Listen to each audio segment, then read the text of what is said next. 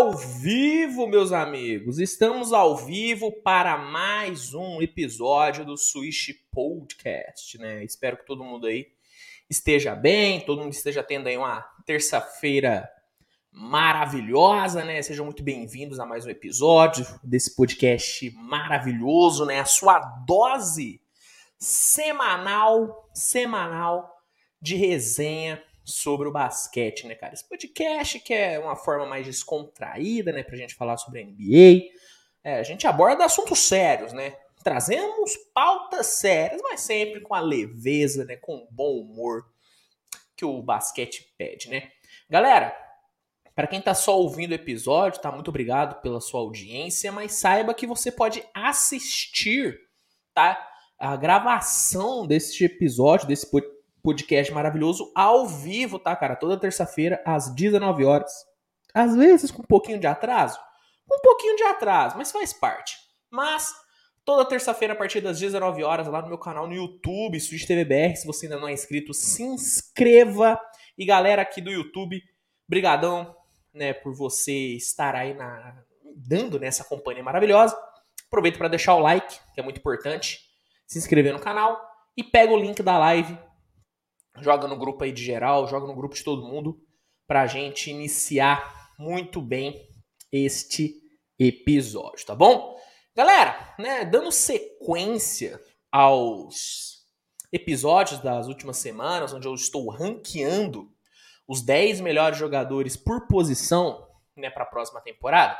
Já tem um episódio sobre armadores, sobre alarmadores e hoje e hoje irei aqui ranquear os 10 melhores alas para 2023, os 10 melhores small forward, small forwards para a próxima temporada. E assim, né? Aquele aviso de praxe. Vocês vão discordar de mim. Óbvio que vão, porque é relativo, cara. É opinião, entendeu? Qualquer top 10 que qualquer ser humano na Terra for fazer, não vai ser unânime. Ninguém vai concordar 100%. Ninguém vai concordar 100%. Por isso que é legal fazer aqui o podcast ao vivo, que a gente vai trocando ideia, vai discutindo cada posição, né? Talvez vocês consigam mudar minha ideia, minha, minha cabeça né, em, alguma posição, por que não? Vamos ver se o, se se o poder de persuasão de vocês é, é de fato algo, algo grande. Então, essa é a graça dessas listas. Essa é a graça dos rankings. É eu trocar uma ideia com vocês, dar a minha opinião, vocês dão as suas e tá tudo bem. A gente a gente vai chegando aí em um comum acordo. Né? Antes da gente começar o top 10, deixa eu só dar um salve pra galera que já tá aqui, ó. Diogo Miguel, muito obrigado.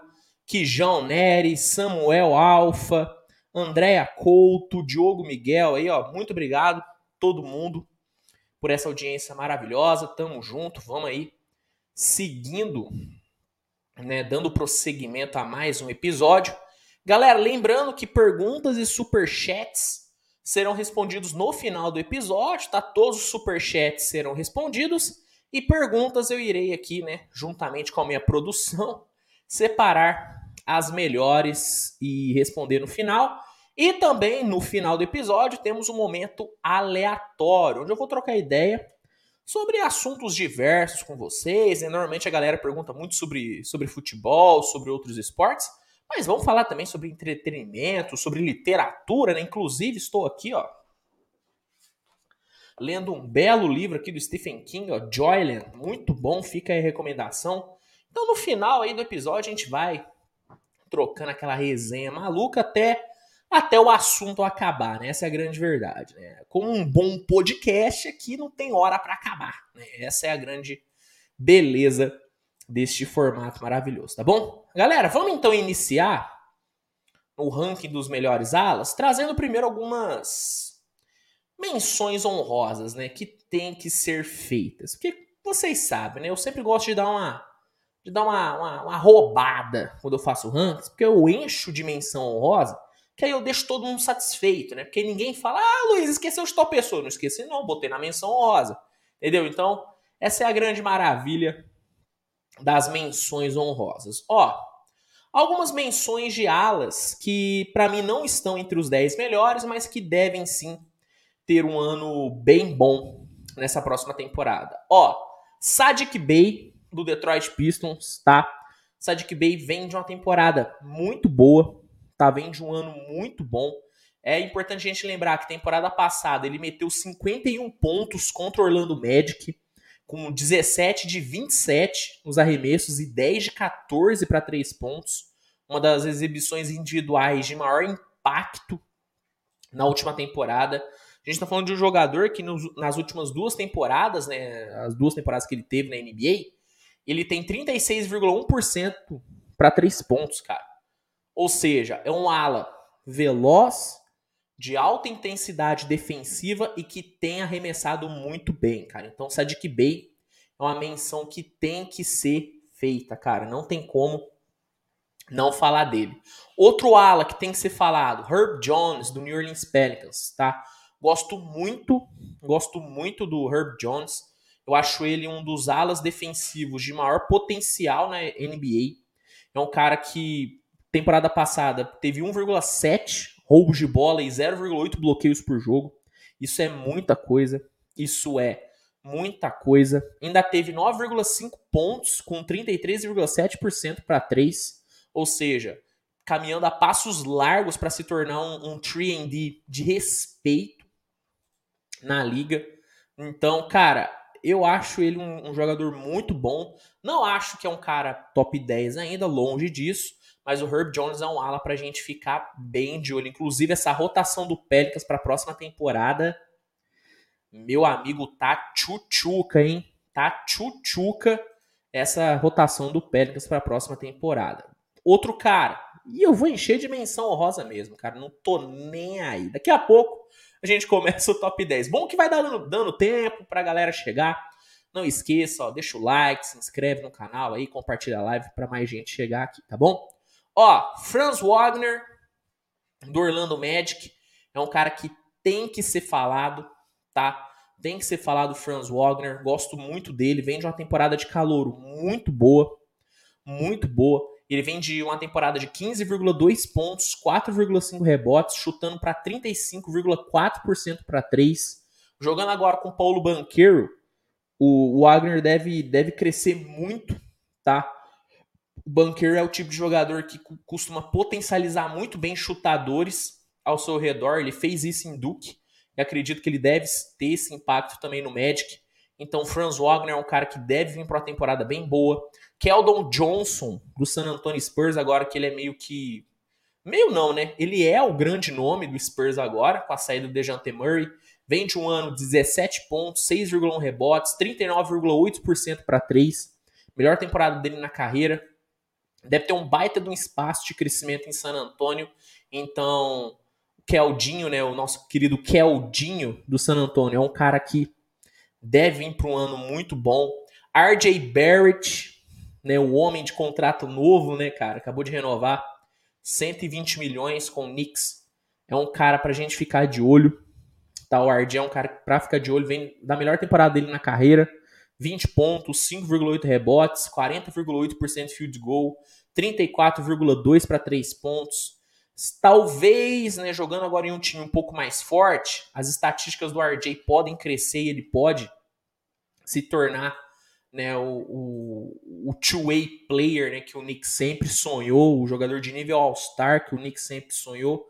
Não sei se ele briga para ser All-Star nessa próxima temporada, mas é um jogador que tem esse potencial e talvez agora com um time um pouquinho mais arrumado, talvez aí com Donovan Mitchell pintando na parada, talvez a gente veja aí um, um RJ Barrett um pouco mais um pouco mais forte ainda. E algumas outras aqui, ó.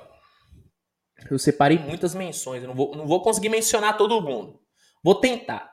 Michael Porter Jr., outro ala que vem para uma temporada boa. Né? Espero que ele venha para uma temporada boa, né, cara? Voltando de lesão, nesse Denver mais arrumado, com o Jamal Murray. O cara, na, antes da lesão, né, cara, ele tava com 19 pontos, 7,3 rebotes, 44,5% para 3 pontos. Cara, maravilhoso, tá maravilhoso o, o Michael Porter Jr. Acho que ele vem para um ano muito bom. E para fechar, as duas últimas menções. E são duas menções de peso que, na boa, doeu na alma, tá? Doeu na alma tirar esse, esse esses dois caras da briga. Tá? Antes, deixa eu só dar uma conferida aqui nos likes. Só para dar uma para dar uma pressionada na galera, né? Só para dar uma pressionada na galera. Deixa eu só confirmar. Vamos lá, rapidinho. Só para dar uma pressionada. O Bo já deu a conferida no áudio também, já de tabela, o áudio tá legal, coisa boa. Galera, ó, estamos com 29 pessoas online nesse início de episódio e 23 likes, pô. Vamos, vamos igualar? Vamos igualar? Já chega junto no like agora? Já chega junto no like pra gente ficar legal, pra gente ficar bacana? Então, Bora. fica aí a, a, a recomendação para vocês, tá bom?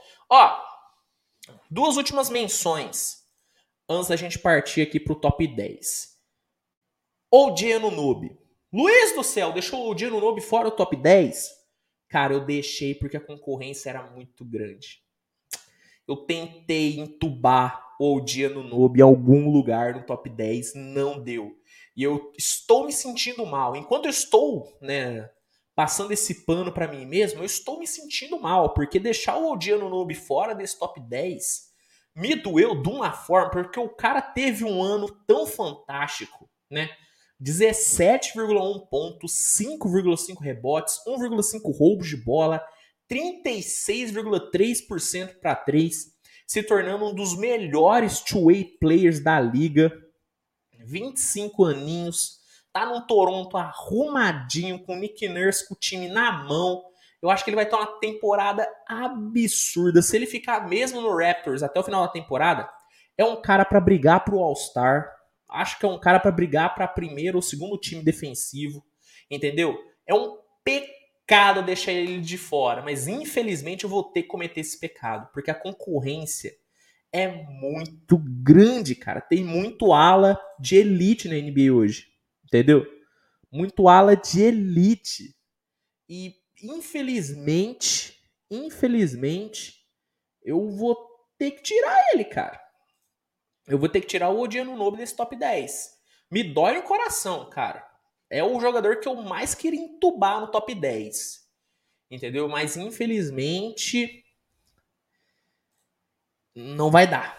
Não vai dar. Então o Odiano Nobe fica aí de fora. Assim como outro cara que me doeu também tirar do top 10, mas menos do que o Odiano Nobe, mas ainda assim me doeu, porque ele é um cara que eu bato muito na tecla de que ele é muito subestimado. E infelizmente, né, eu deixando ele de fora do top 10, talvez eu esteja dando munição para quem subestima ele, mas como eu disse, a concorrência é muito dura e eu vou ter que deixar esse cara de fora. O Chris Middleton, tá? Chris Middleton tá fora do top 10. Ele veio de um ano bom, uma temporada regular boa, né? Foram 20,1 pontos, né? 5,4 rebotes, 5,4 assistências, né? 37,3% para 3. Jogou muita bola, acabou ficando fora, né, de uma grande parte dos playoffs, né, na parte decisiva dos playoffs pro Bucks, ele acabou ficando de fora. Acho que a série contra o Celtics poderia ter sido outra, se o Bucks tivesse o Middleton. Ainda acho que o resultado poderia ter sido o mesmo, mas de uma forma um pouco diferente. Mas, assim, o Middleton é um jogador zaço, tá? É, temporada passada, ele era um dos 10 melhores alas, na minha opinião. Só que alguns caras estouraram, né, velho? E para mim, alguns caras estouraram no ponto que vão ser melhores do que ele em 2023, na minha opinião, tá?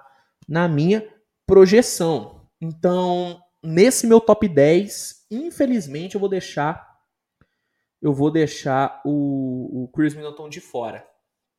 Vou deixar o Chris Middleton de fora aqui com dor na alma, porque é um cara que, como eu disse, eu eu, eu costumo brigar muito por ele, costumo brigar muito com quem bota ele como um jogador comum. E ele não é. O Chris Middleton é um cara diferente um cara diferente, mas infelizmente, por conta da concorrência, vou ter que deixar o, o cash money, né? o rei da bola de três do, do, do Bucks de fora, cara. Infelizmente, uma peça crucial pro Bucks, mas infelizmente vai ficar fora. Então, essas foram as minhas menções honrosas, tá?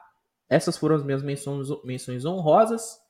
E eu acho que já dá pra gente começar aqui o top 10. Tá?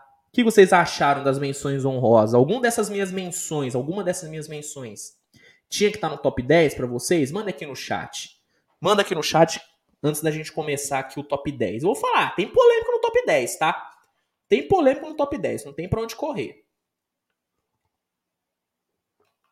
O que vocês acharam das minhas menções honrosas?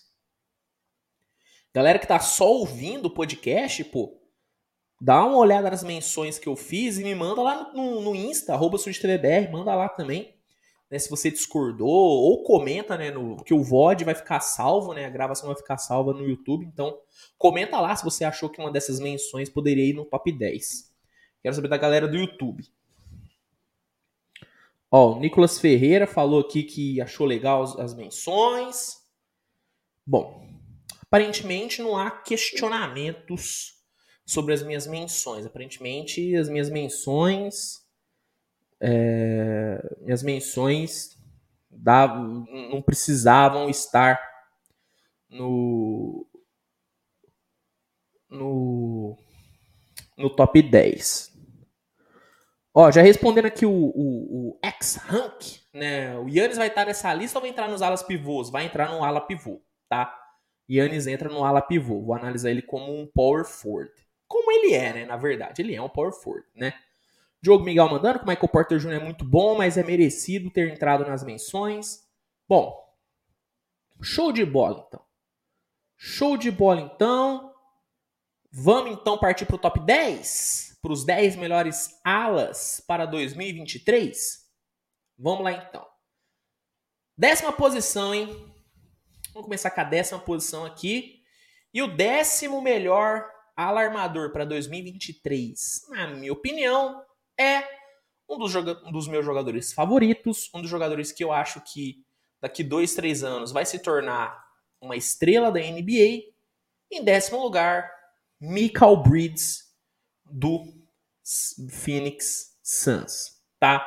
Hoje, hoje, Michael Bridges para mim é o melhor 3D de toda a NBA. Ele é o melhor 3D de toda a liga.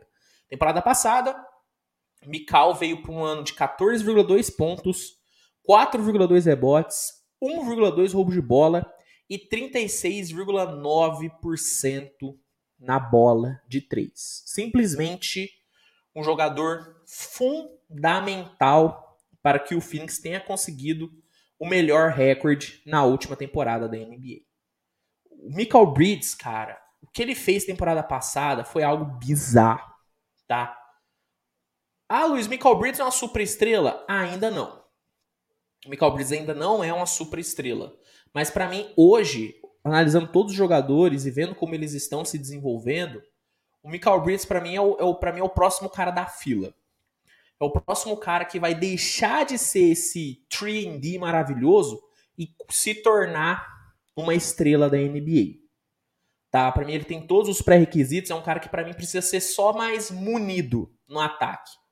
O Michael Bridges, eu, eu comparo ele, guardado as devidas proporções, ao Kawhi no Spurs. Tá? O Kawhi no Spurs ele começou sendo também esse 3D de elite e consequentemente quando ele começou a ter mais bola, quando ele começou a ter a ser mais acionado no ataque, ele assumiu um protagonismo muito grande e se tornou a superestrela que é hoje. Eu vejo o Michael Bridges seguindo o mesmo caminho. Tá? O Michael Bridges temporada passada, ele mostrou uma baita de uma evolução na criação de arremessos, Hoje ele não é só um cara de catch and shoot, não é só um cara para explorar o perímetro, esperar a bola chegar nele, para ele arremessar, não, ele é um cara que consegue buscar os arremessos, consegue ir num contra um.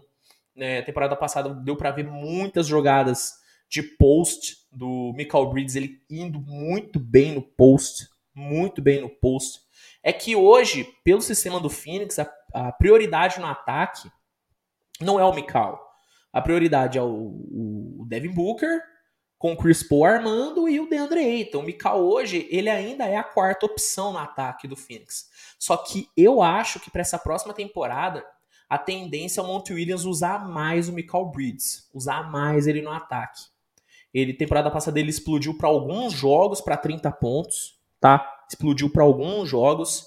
E eu vejo o caminho natural do Mikal Bridges para mim é se tornar uma estrela da NBA. Hoje ele é, na minha opinião, tá? O melhor 3D da liga, é o melhor ala defensivo e para três pontos que melhor consegue equilibrar essas duas coisas hoje na NBA, na minha opinião, é o Mikal Bridges, tá? Para mim ele é o tranquilamente top 3 é, defensores de todo de toda a liga. Era o meu candidato a Depoy temporada passada, tá? Era o meu candidato a Depoy temporada passada. Eu teria dado o prêmio para ele ao invés do Marcus Smart. E eu gosto muito dele, cara. Gosto muito do Mikal e para mim é unânime, ele tem que estar tá nesse top 10 e aqui na minha lista ele é o décimo melhor ala para a próxima temporada, tá bom? Acho que, acho que não é muito polêmico o Mikal Bridges, não. Né, eu fiquei muito na dúvida, e aqui eu, um bastidor da montagem né, desse ranking. A minha dúvida era entre Mikal e Odiano Nobe para a décima posição. Só que eu analisando os dois, eu vejo o Mikal podendo evoluir mais em 2023 do que o Odiano Nobe.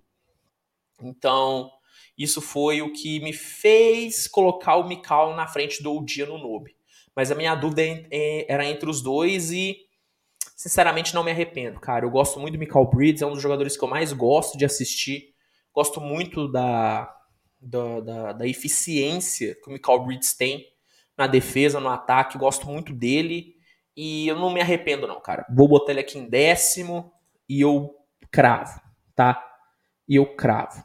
Tá, ó, Diogo Miguel perguntando se eu acho que o Michael Bridges tem mais potencial que o Michael Porter Jr. Acho, tá? Acho.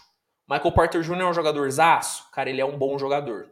Mas defensivamente eu não acho o Michael, o Michael Porter Jr. nem perto do que é o Michael Bridges. E eu acho que não tem nem comparação em relação à disponibilidade, né? Michael Porter Jr. não consegue jogar. O Michael Bridges não perdeu nenhum jogo do Phoenix. Nenhum. Desde que ele chegou no Phoenix, ele jogou todos os jogos. Tá aí a diferença. Em esportes de alto nível, disponibilidade é uma qualidade uma das maiores qualidades. O Michael Porter Jr. não tem disponibilidade. Michael Bridges tem. Então acho que o Michael Bridges tem mais potencial sim do que o Michael Porter Jr. Eu prefiro o Michael Bridges. Em 10 oportunidades de escolher entre Michael Porter Jr. e Michael Bridges, nas 10 eu escolho Michael Bridges, sem pensar nada?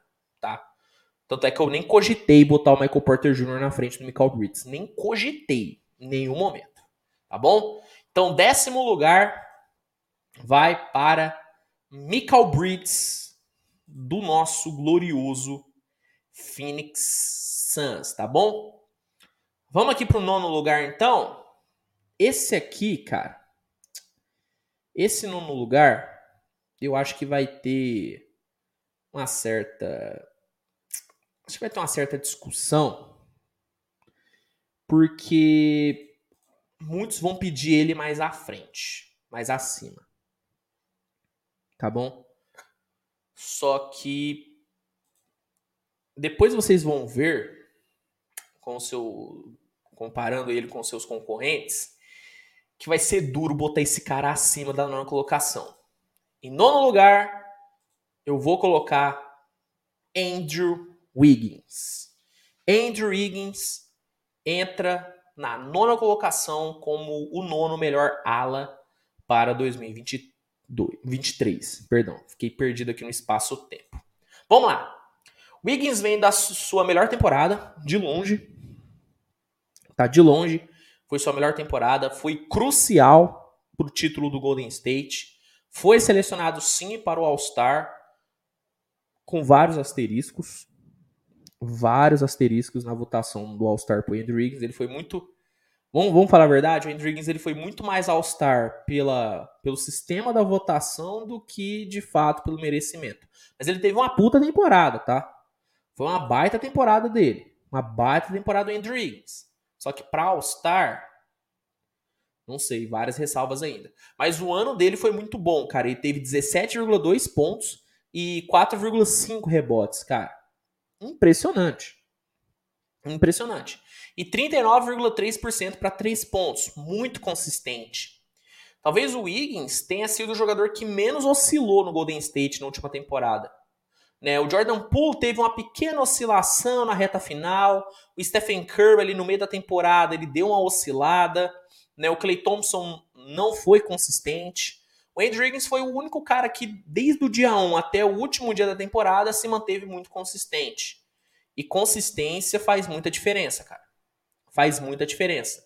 Então, o Andrew Wiggins teve uma temporada muito boa. E nas finais, cara, né, o co-MVP daquelas finais, né, foi o Andrew Higgins, né, cara? O, o co-MVP né, do, do Warriors foi o Andrew Higgins.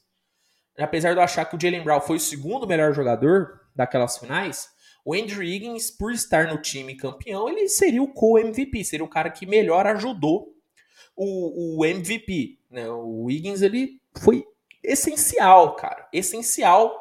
Ele facilitou muito o jogo pro Curry, né? Ele segurou muito na defesa e ofensivamente, muitas das assistências do Curry vieram por conta do Wiggins, porque o Wiggins estava matando muita bola. Ele teve nas finais 18,3 pontos de, de média, 8,8 rebotes, 1,5 roubos de bola e 1,5 bloqueios, cara. É, são médias fenomenais. Fenomenais. O Wiggins deve vir para um ano muito bom. É o último ano dele de contrato com o Golden State. Até o momento o Warriors não renovou com ele, então ele será agente livre na próxima off-season. E é um ano onde todo mundo espera uma consolidação dele, né? Porque sempre que um jogador tem a melhor temporada da carreira, é esperado que no ano seguinte ele mantenha ou melhore os seus números. Quando um jogador não consegue fazer nenhuma dessas duas coisas e tem uma temporada pior, galera já olha com outro, com outro olhar, né? Vamos lembrar o, o Tatum, né? O Tatum teve uma temporada de calor fantástica, só que seu segundo ano não foi muito bom, tá? Foi um ano ok, mas não foi um ano fantástico. E muita gente começou a questionar o Tatum. Então o Iggs ele tá nessa situação, mesmo sendo um cara mais experiente, 27 anos, ele deve fazer 28 né, no próximo ano. É um cara que pela primeira vez ele vai ter esse olhar crítico nele. Porque todo mundo já dava o Wiggins como um bust antes da temporada passada. Só que agora a galera enxerga o Wiggins como um, um, jogador que de fato pode acabar se consolidando como um All-Star. Para essa próxima temporada, o Wiggins pode sim ser um All-Star inquestionável. Porque ele teve um playoff que mostrou isso. Então, o Wiggins ele teve um ano muito bom, ele foi fantástico, tá? Ele foi fantástico. Acho ele um jogador incrível, só que eu olho outros caras que são melhores do que ele. Tá? Eu enxergo outros caras ainda à frente do Andrew Higgins.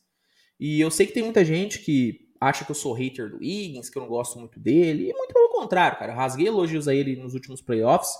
Gosto muito dele. Só que pela concorrência, não tem como botar ele numa posição mais alta. Não dá para botar o Andrew Higgins acima da nona colocação, na minha opinião, cara. Por isso que aqui ele vai ficar em nono lugar, mas assim, com muito mérito, cara. Com muito mérito. Sinceramente, impressionante o que o Andrew Higgins fez temporada passada. Foi de longe a melhor temporada dele, de longe e de longe uma das melhores temporadas individuais de um ala na temporada passada, cara. E minha expectativa é muito alta para ele em 2023, cara. Muito alta mesmo. Eu, então quero ver como que ele vai lidar com essa pressão. Vamos ver se o Wiggins é, é aquele jogador de só uma temporada ou se ele vai conseguir se manter consistente. Espero que sim, tá? Porque é um jogador que tem um, sempre teve um potencial muito alto e aparentemente ele está começando a, a alcançar né, o seu potencial máximo. Então, Nono lugar aqui, entre os melhores alas para 2023, vou botar, vou botar Andrew Wiggins, tá bom? Ó, por enquanto, né? tudo ok, sem muitas discordâncias, tudo tranquilo. Não há galera aqui falando que o Wiggins é o melhor two-way da liga, não acho. A galera né, lembrando da enterrada dele em cima do Lucas, simplesmente fantástica também, né? Então acho que tá tudo ok. Por enquanto estamos indo na paz. Né? Acho que esse, esse aqui é um ranking que vai ter né, uma polêmicazinha ou outra, vai ter aí uma discordância ou outra, mas acho que no todo vai ser bem, bem tranquilo, tá? Acho que não vai ter tantos, tantos problemas, não. Vamos aqui para o oitavo lugar, então. Oitavo melhor ala para 2023. E esse aqui é um cara que eu tô muito curioso para ver como que ele vai se adaptar ao time dele para essa próxima temporada. Mas ao mesmo tempo é um cara que eu torço para que se imponha e que chame a responsabilidade e queira ser o protagonista do seu time. Esse cara, o oitavo, o oitavo melhor é, ala para 2023, Brandon Ingram do New Orleans Pelicans. Só um detalhe, o Ingram ele, ele, ele passou por uma situação bem parecida com o que o Wiggins vai passar.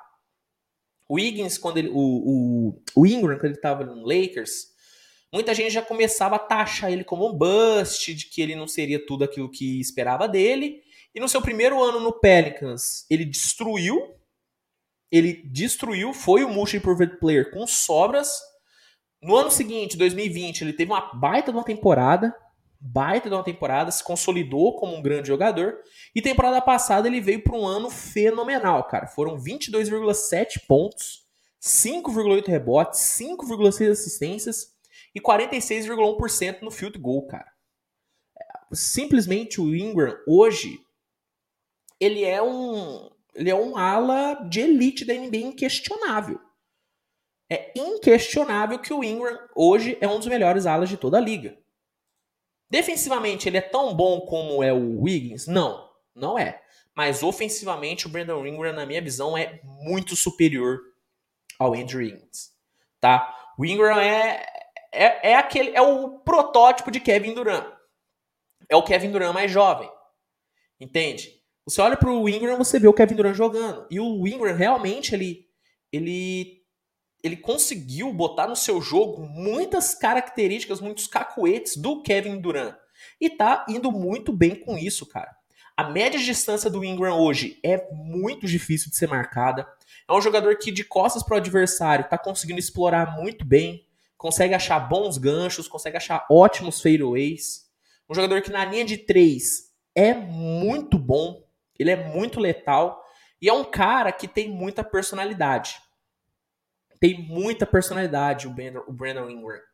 Né, temporada passada, cara, foi no detalhe o Pelicans não eliminar o, o Suns. Foi no detalhe, cara. E o Ingram liderou aquele time. E por que que eu, eu tenho dúvidas sobre o encaixe dele temporada que vem? Por conta da chegada do Zion. Tá? A tendência é que o Zion deu uma monopolizada na bola em New Orleans. Então eu tô muito curioso para ver como que o Ingram e o CJ McCollum vão se adaptar a esse time com o Zion. A minha torcida, eu já falei isso algumas vezes, eu vou falar de novo, a minha torcida é que o Willie Green veja que o Ingram tá sendo franchise player do Pelicans nos últimos três anos e priorize o Ingram no ataque. Para mim, hoje, hoje, o Ingram é o melhor jogador do Pelicans. Para mim, hoje o Ingram tem que ser considerado, tem que ser tratado como franchise player do, do Pelicans. Entendeu?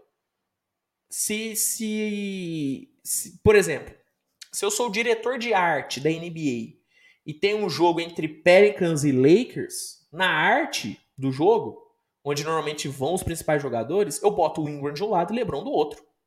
Para mim, o Ingram ele conquistou, não é que ele forçou, não, ele conquistou o posto de franchise player do Pelicans. Então, para mim, ele tem que ser o dono da bola. Ele tem que ser o cara que chama a responsa. Porque ele tem feito isso nos últimos anos. E eu acho que, com tantas dúvidas que tem em cima do Zion, e assim, desculpa, não sou. É, aí a galera vai falar, nossa, Luiz, você torce contra o Zion. Não torço contra, mas assim, o fato do Zion tender a não jogar a temporada completa, porque ele nunca jogou, talvez o Ingram novamente assuma esse protagonismo e novamente mostre que ele é o franchise player. E é a minha torcida, tá? Eu torço para que o Ingram se torne franchise player, tendo o Zion saudável. Tá? Acho que mesmo com o Zion, o Ingram tem que se impor e eu acho que ele vai. Gosto muito do Ingram, amo ver ele jogar, amo ver ele jogar. Para mim ele é um dos grandes talentos jovens da NBA dessa geração.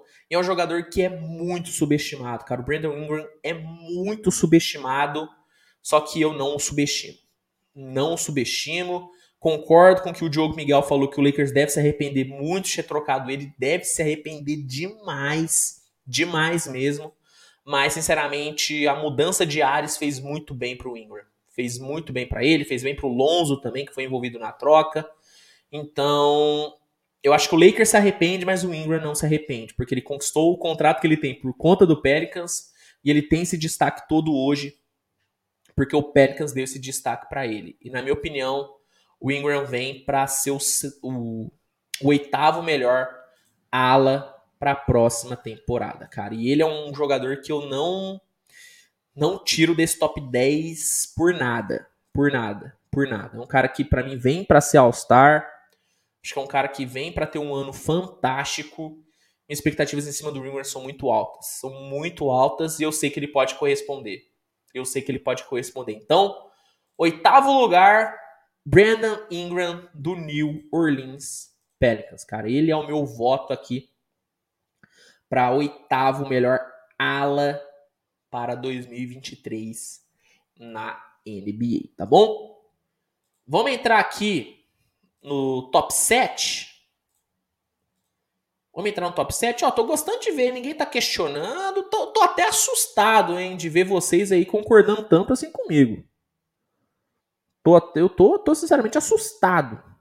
Não tô gostando de vocês concordando tanto assim comigo, não, hein? Que isso? Ninguém questionando? Aí, aí eu, pô, eu tô, tô, tô. Vamos lá, né? Vamos aproveitar. Não é todo dia que isso acontece. Não é todo dia que isso acontece, então vamos aproveitar. Galera, vamos aqui para o sétimo lugar então. Sétimo lugar entre os melhores alas para a próxima temporada.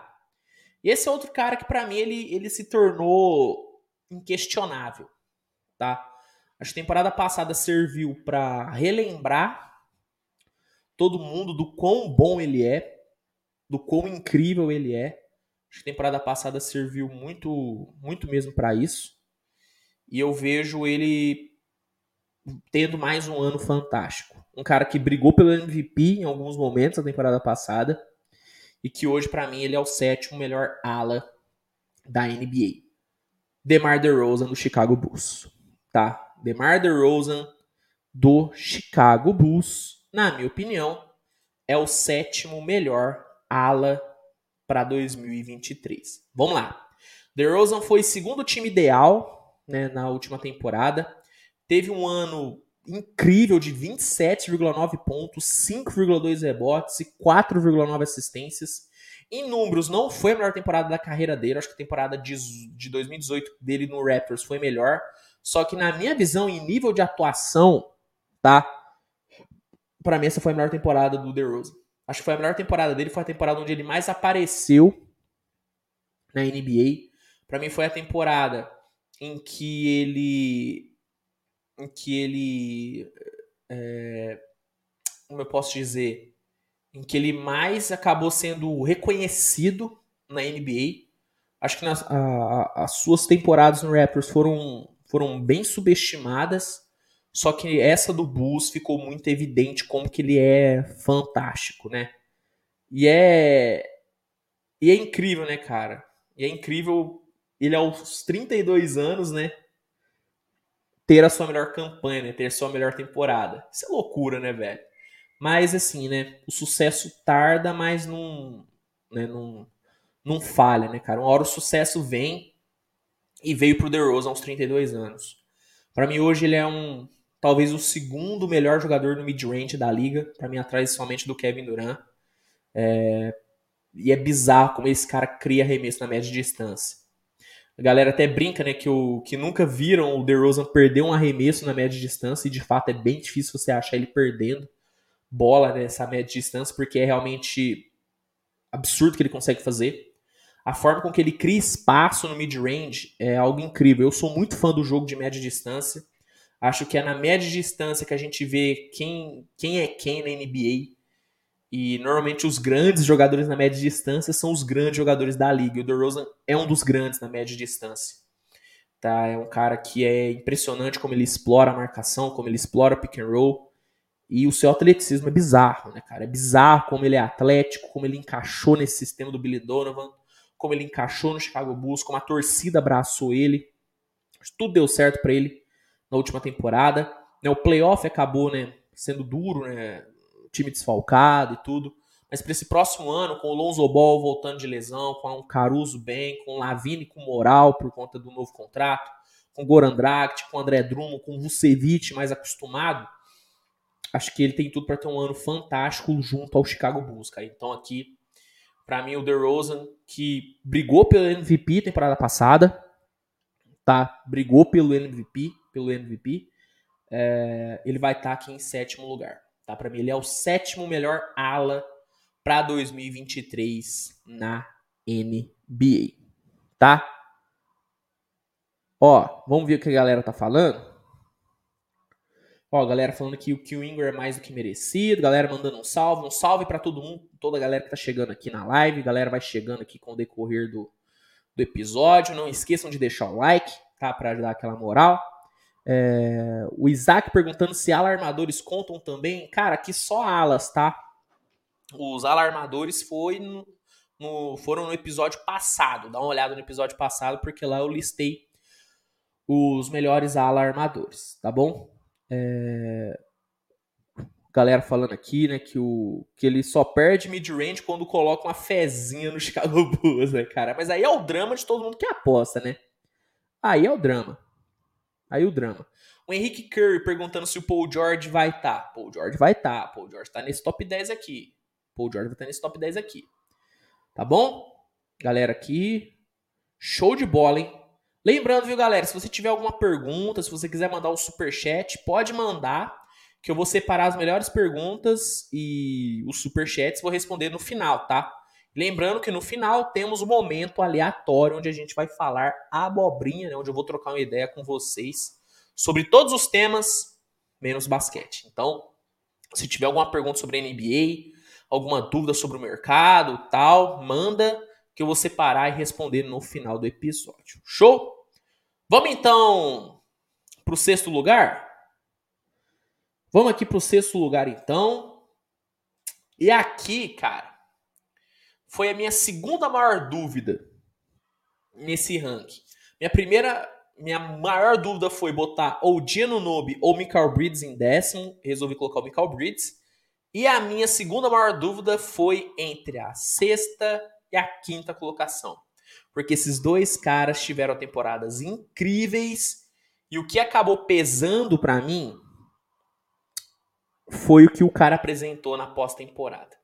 Vocês vão entender daqui a pouco. Deixa eu só beber um gole d'água. Porque a pós-temporada pesou para que o Paul George entrasse na sexta colocação. Paul George, em questão de talento, tá? Para mim ele entraria no top 5. Se eu fosse considerar talento e do que eu já vi esse cara jogar, botaria ele no top 5. Só que aqui eu tenho que ser justo e dar um peso considerável, tá? E dar um, um peso considerável pra, pelo que o cara fez no playoff. Acho que eu tenho que ser justo aqui.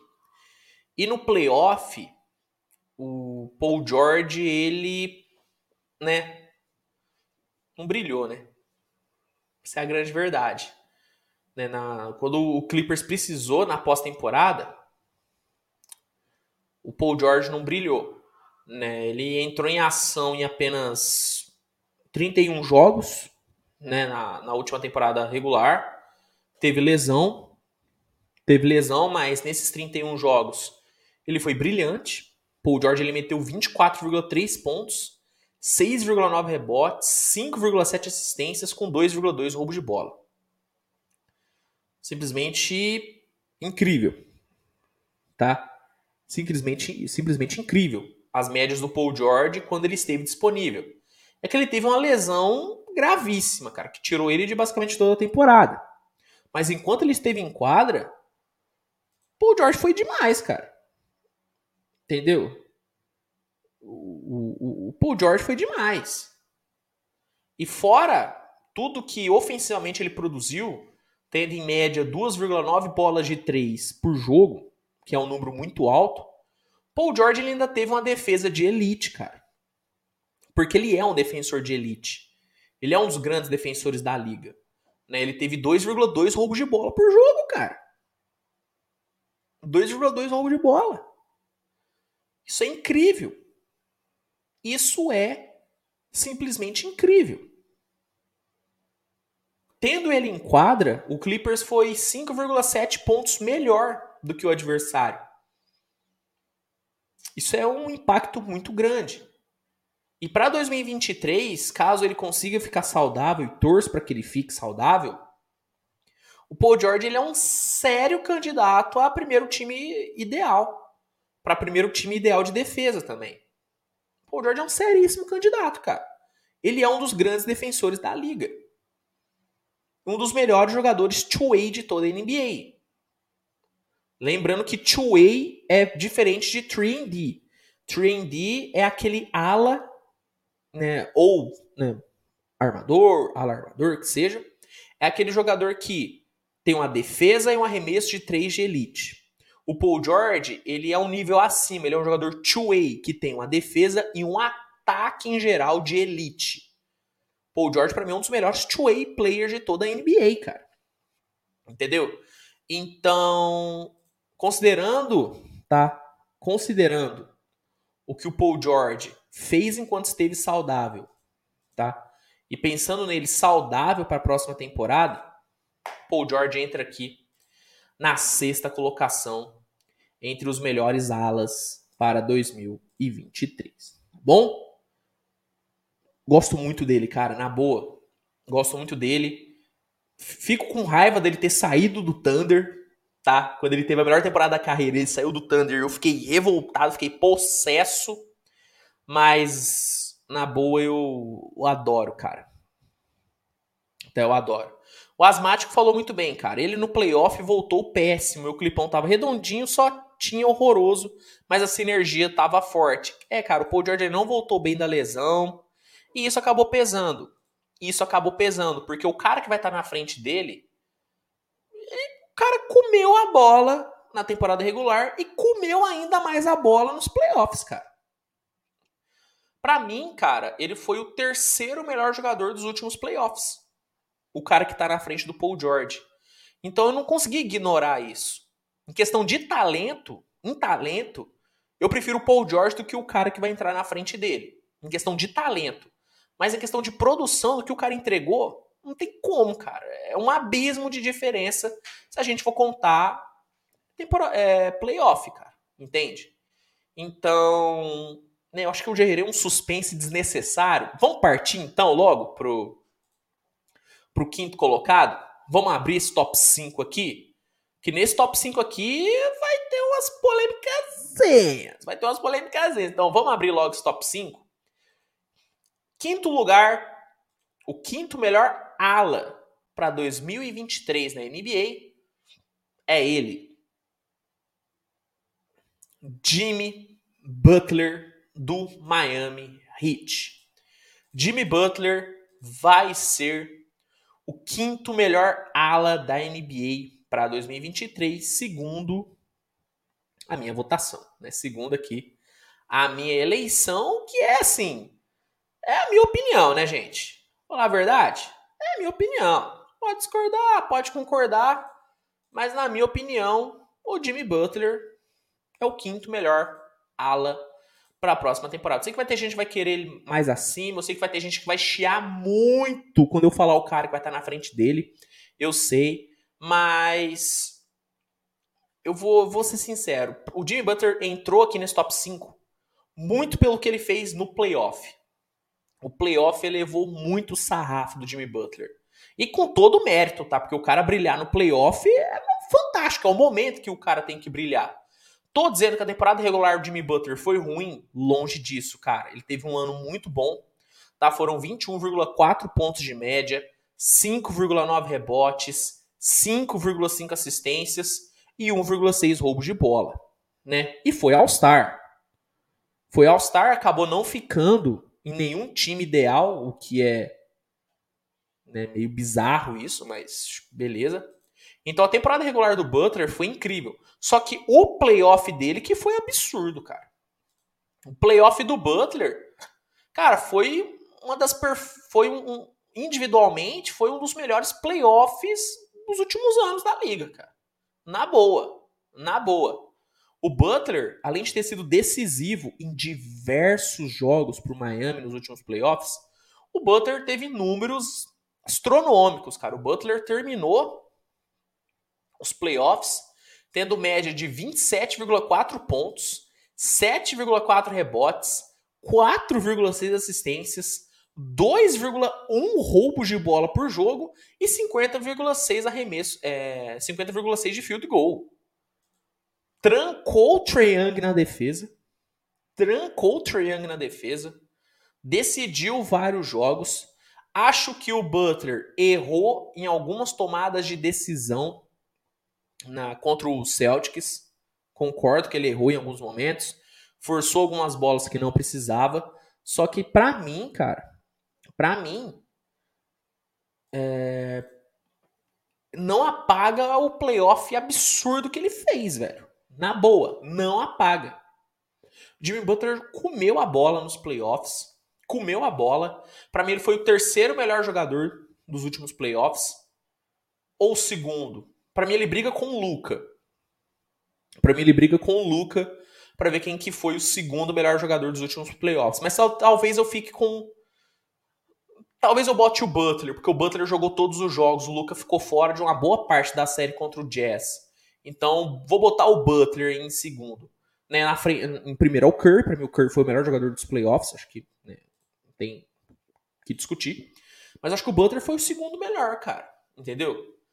Se eu fosse contar só temporada regular e talento em si, talvez eu botasse o Paul George na frente dele.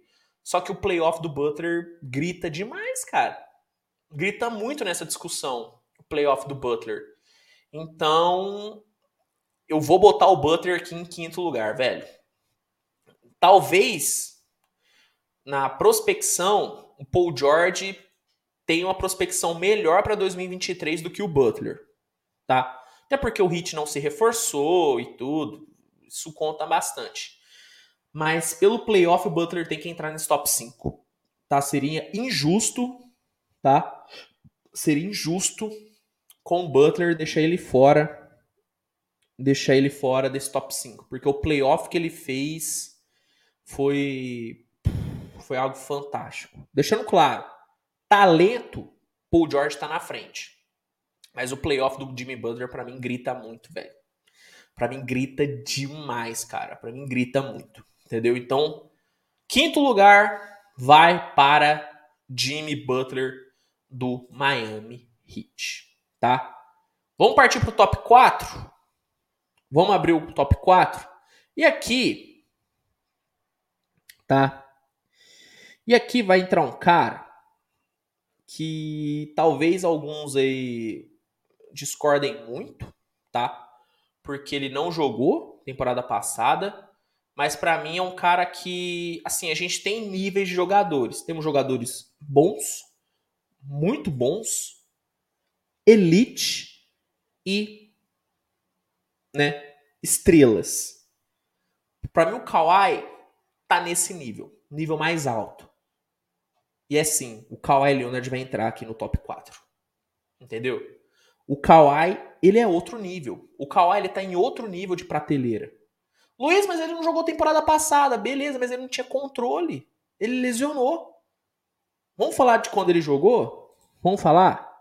Vamos falar o que ele fez nos playoffs de 2021?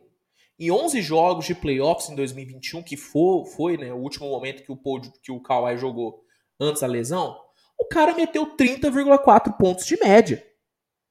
7,7 rebotes, 4,4 assistências e 2,2 bloqueios por jogo. Nos playoffs de 2021, antes da lesão, o Kawhi estava jogando como MVP. Ele ainda meteu 57,3% no field goal e 39% para 3. A gente está falando de um cara. A gente está falando de um cara que domina a quadra. Nossa, Luiz, mas aí não é injusto botar um cara que não jogou na frente do Butler, que teve um playoff incrível? Cara, sendo sincero, talvez seja injusto. Mas quando se trata de um cara como o Kawhi, um, uma injustiça pode acontecer. Tá? Porque a gente está falando de um, de um extra classe. O Butler é um extra, extra classe? Para mim, não. Para mim, o Butler é um baita de um jogador, mas ele não é um extra classe. Extra classe para mim é o Kawhi. Esses quatro que vão ficar aqui, para mim os quatro são extra classe. Para mim os quatro estão no nível acima. Estão no nível acima. O Paul George é um extra classe? Cara, ele, ele foi. Ele foi. Mas eu talvez eu precise de mais uma amostra, tá? Talvez eu precise de mais uma amostra. Mas o Kawhi ele já deu várias provas de que ele é uma extra classe. E o que mais me deixa ansioso e o que mais me dá confiança de colocar o Kawhi nesse top 4 é que quando o cara volta de lesão, o cara destrói. Vamos lembrar o que, que ele fez quando ele voltou da lesão do Spurs. Ele lesiona no Spurs, fica fora da temporada de 2018 e em 2019 ele vai pro Raptors. O que, que ele faz? Carrega o Raptors para um título inédito. Entende? E essa próxima temporada pro Clippers é uma temporada muito vai ao racha.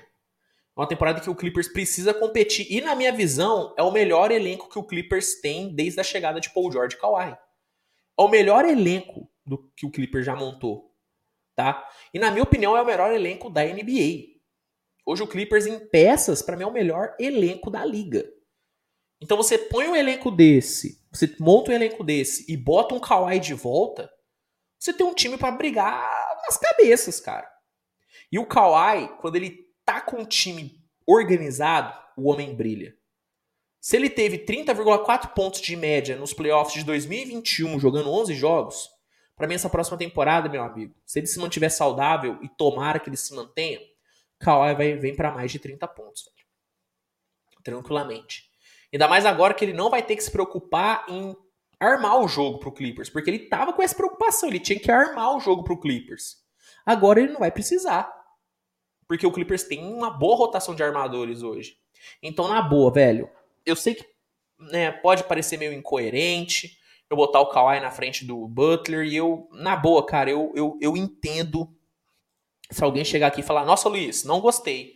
Acho que você errou. Pelo Kawhi não ter jogado, ele não poderia estar na frente do Butler. Eu juro que eu entendo mas como se trata de um extra classe, eu vou cometer essa injustiça.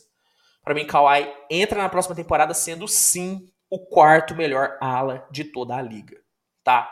E na boa, na boa, se ele jogar uma quantidade legal de jogos, Kawhi briga pelo MVP, tá?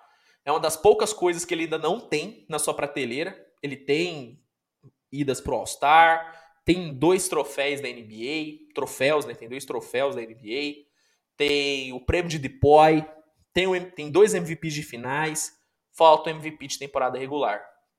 Talvez ele busque isso nessa próxima temporada. Competência e qualidade tem para isso, tá? De sobra. Então, Kawhi abre aqui o top 4. Para mim, Kawhi entra na próxima temporada sendo o quarto melhor ala de toda a NBA. Tá bom? Vamos, vamos abrir o top 3 aqui? Vamos abrir o top 3? E assim, o negócio é o seguinte. eu sei que vai. Vocês já devem saber quem é que tá nesse top 3, né? Acho que não tem nem. Acho que não tem dúvida de quem tá nesse top 3. E, e nem pode ter dúvida. Porque, para mim, é unânime. Tá? O top 3 foi o que menos me deu trabalho aqui. Tá? Foi o que menos me deu trabalho. Menos me deu trabalho. Menos. Menos me deu trabalho. Eu fiz o top 3 até no automático. Tava muito. Foi muito simples para mim. Foi muito simples para mim. Tá? Vamos aqui pro terceiro lugar. Terceiro lugar. Terceiro melhor ala. Terceiro melhor ala da NBA para 2023 é o atual MVP da Conferência Leste, o Jason Tatum. Ah, para mim não tem dúvida.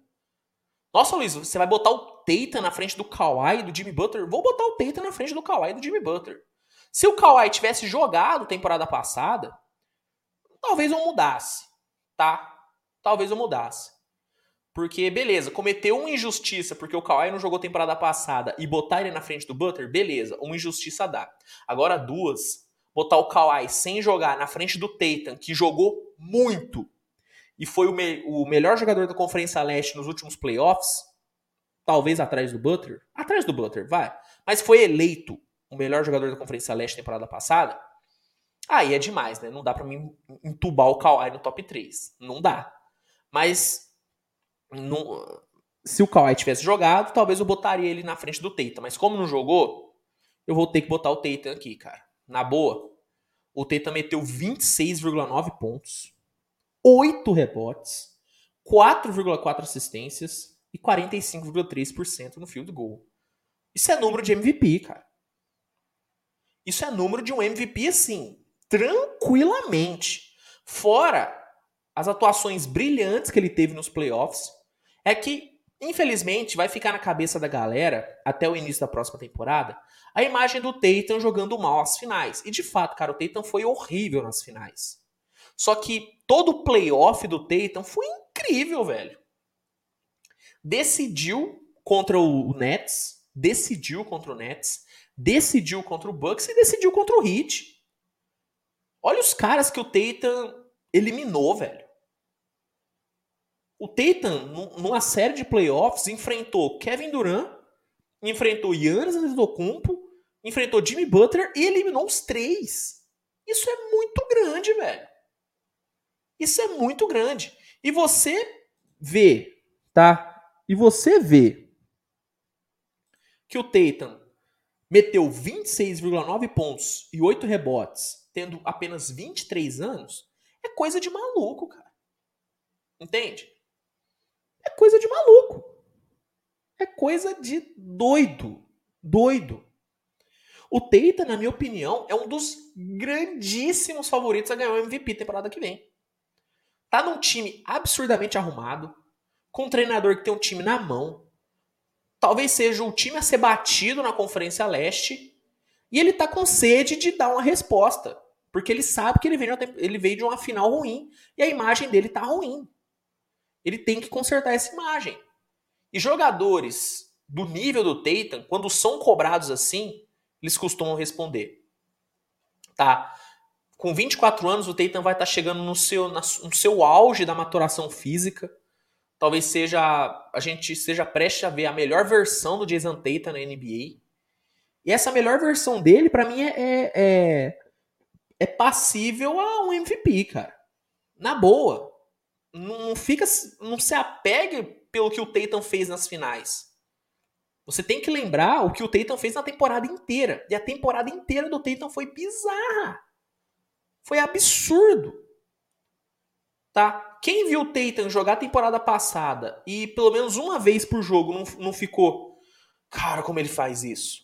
Você não assistiu o jogo do Celtics. Todo jogo do Celtics o Tatum fazia uma jogada que você ficava de boca aberta.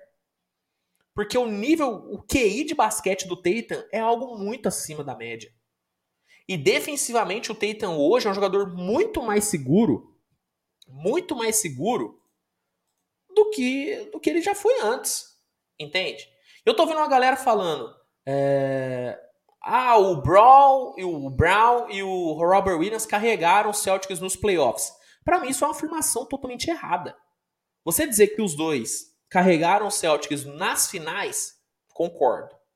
Agora, nos playoffs, para mim é bizarro.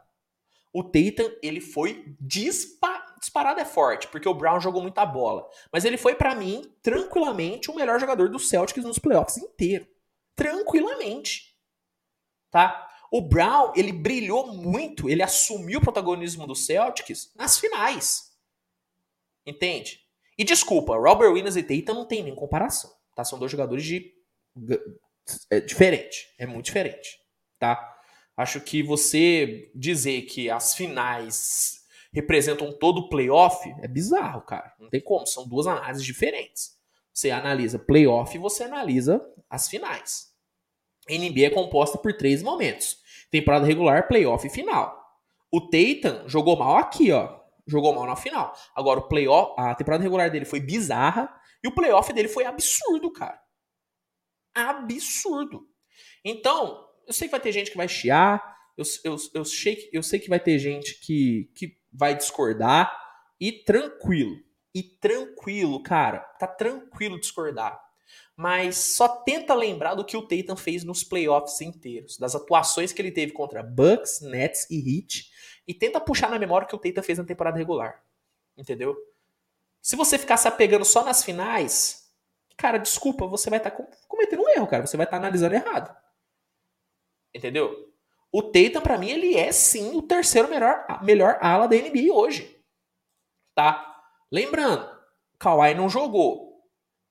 Talvez na próxima off-season, quando eu refazer esse top 10 de todas as posições, talvez eu bote o Kawhi na frente do Tatum, porque o Kawhi, ele é mais jogador do que o Tatum. Ele é mais completo, só que o Kawhi não jogou. Entendeu? Entende? Então, uma coisa é eu forçar o Kawhi em quarto lugar, na frente do Butler, pelo Kawhi estar em outra prateleira do que o Butler. Eles estão em prateleiras diferentes. Agora, Tatum e Kawhi estão na mesma prateleira. Aí não dá para mim desconsiderar o fato que o Kawhi não jogou. E não dá para mim desconsiderar o fato que o Tatum teve um ano de MVP. E para mim ele deve sim brigar pelo MVP em 2023. Eu vou fazer quando a temporada estiver mais perto, vou fazer minhas projeções para os prêmios individuais, mas eu já vou adiantar. O Tatum briga pelo MVP briga forte demais. Entendeu? Então, assim, cara, tranquilo discordar, não tem problema nenhum, mas como eu disse, se você se apegar só pela, pelo, pelo momento ruim que o Tatum viveu nas finais, aí você vai estar tá cometendo um erro. Aí eu acho que é um equívoco e eu acho que é injustiça com o Tatum. Uma final ruim não apaga uma temporada inteira maravilhosa. Tá? não apaga. Seis jogos né, não apagam pô, mais de 90 que o Tatum jogou bem. Acho que aí fica até meio injusto. Então, terceiro lugar. Terceiro lugar.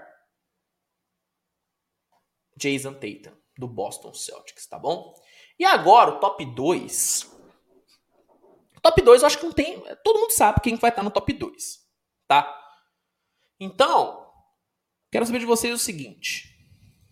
Vocês querem que eu fale? Eu sempre, eu sempre vou fazer isso em todo episódio, tá? Porque aqui quem, quem comanda aqui a batuta são vocês também. Vocês querem que eu fale quem é o melhor? Ou vocês querem que eu comece com o segundo melhor? Manda aí no chat enquanto eu bebo uma aguinha. Também é uma tática safada que eu tenho pra poder dar uma pausinha para beber uma água, né? Vocês sabem. Vocês, vocês estão entendendo vocês estão entendendo o esquema já, né?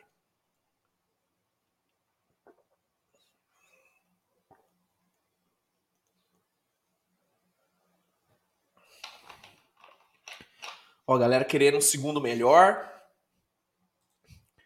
Só para saber, só para saber, quem vocês acham, quem que vocês acham que tá no top 2? E bota em ordem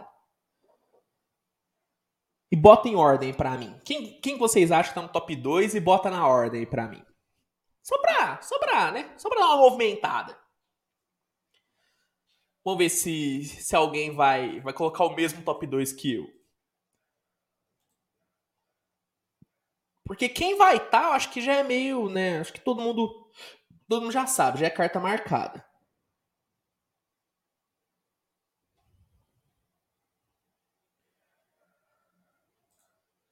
Vamos ver. Ó. Ó. Tô gostando, hein? Tô gostando. Tá tendo uma, algum, algumas diferenças aqui, hein?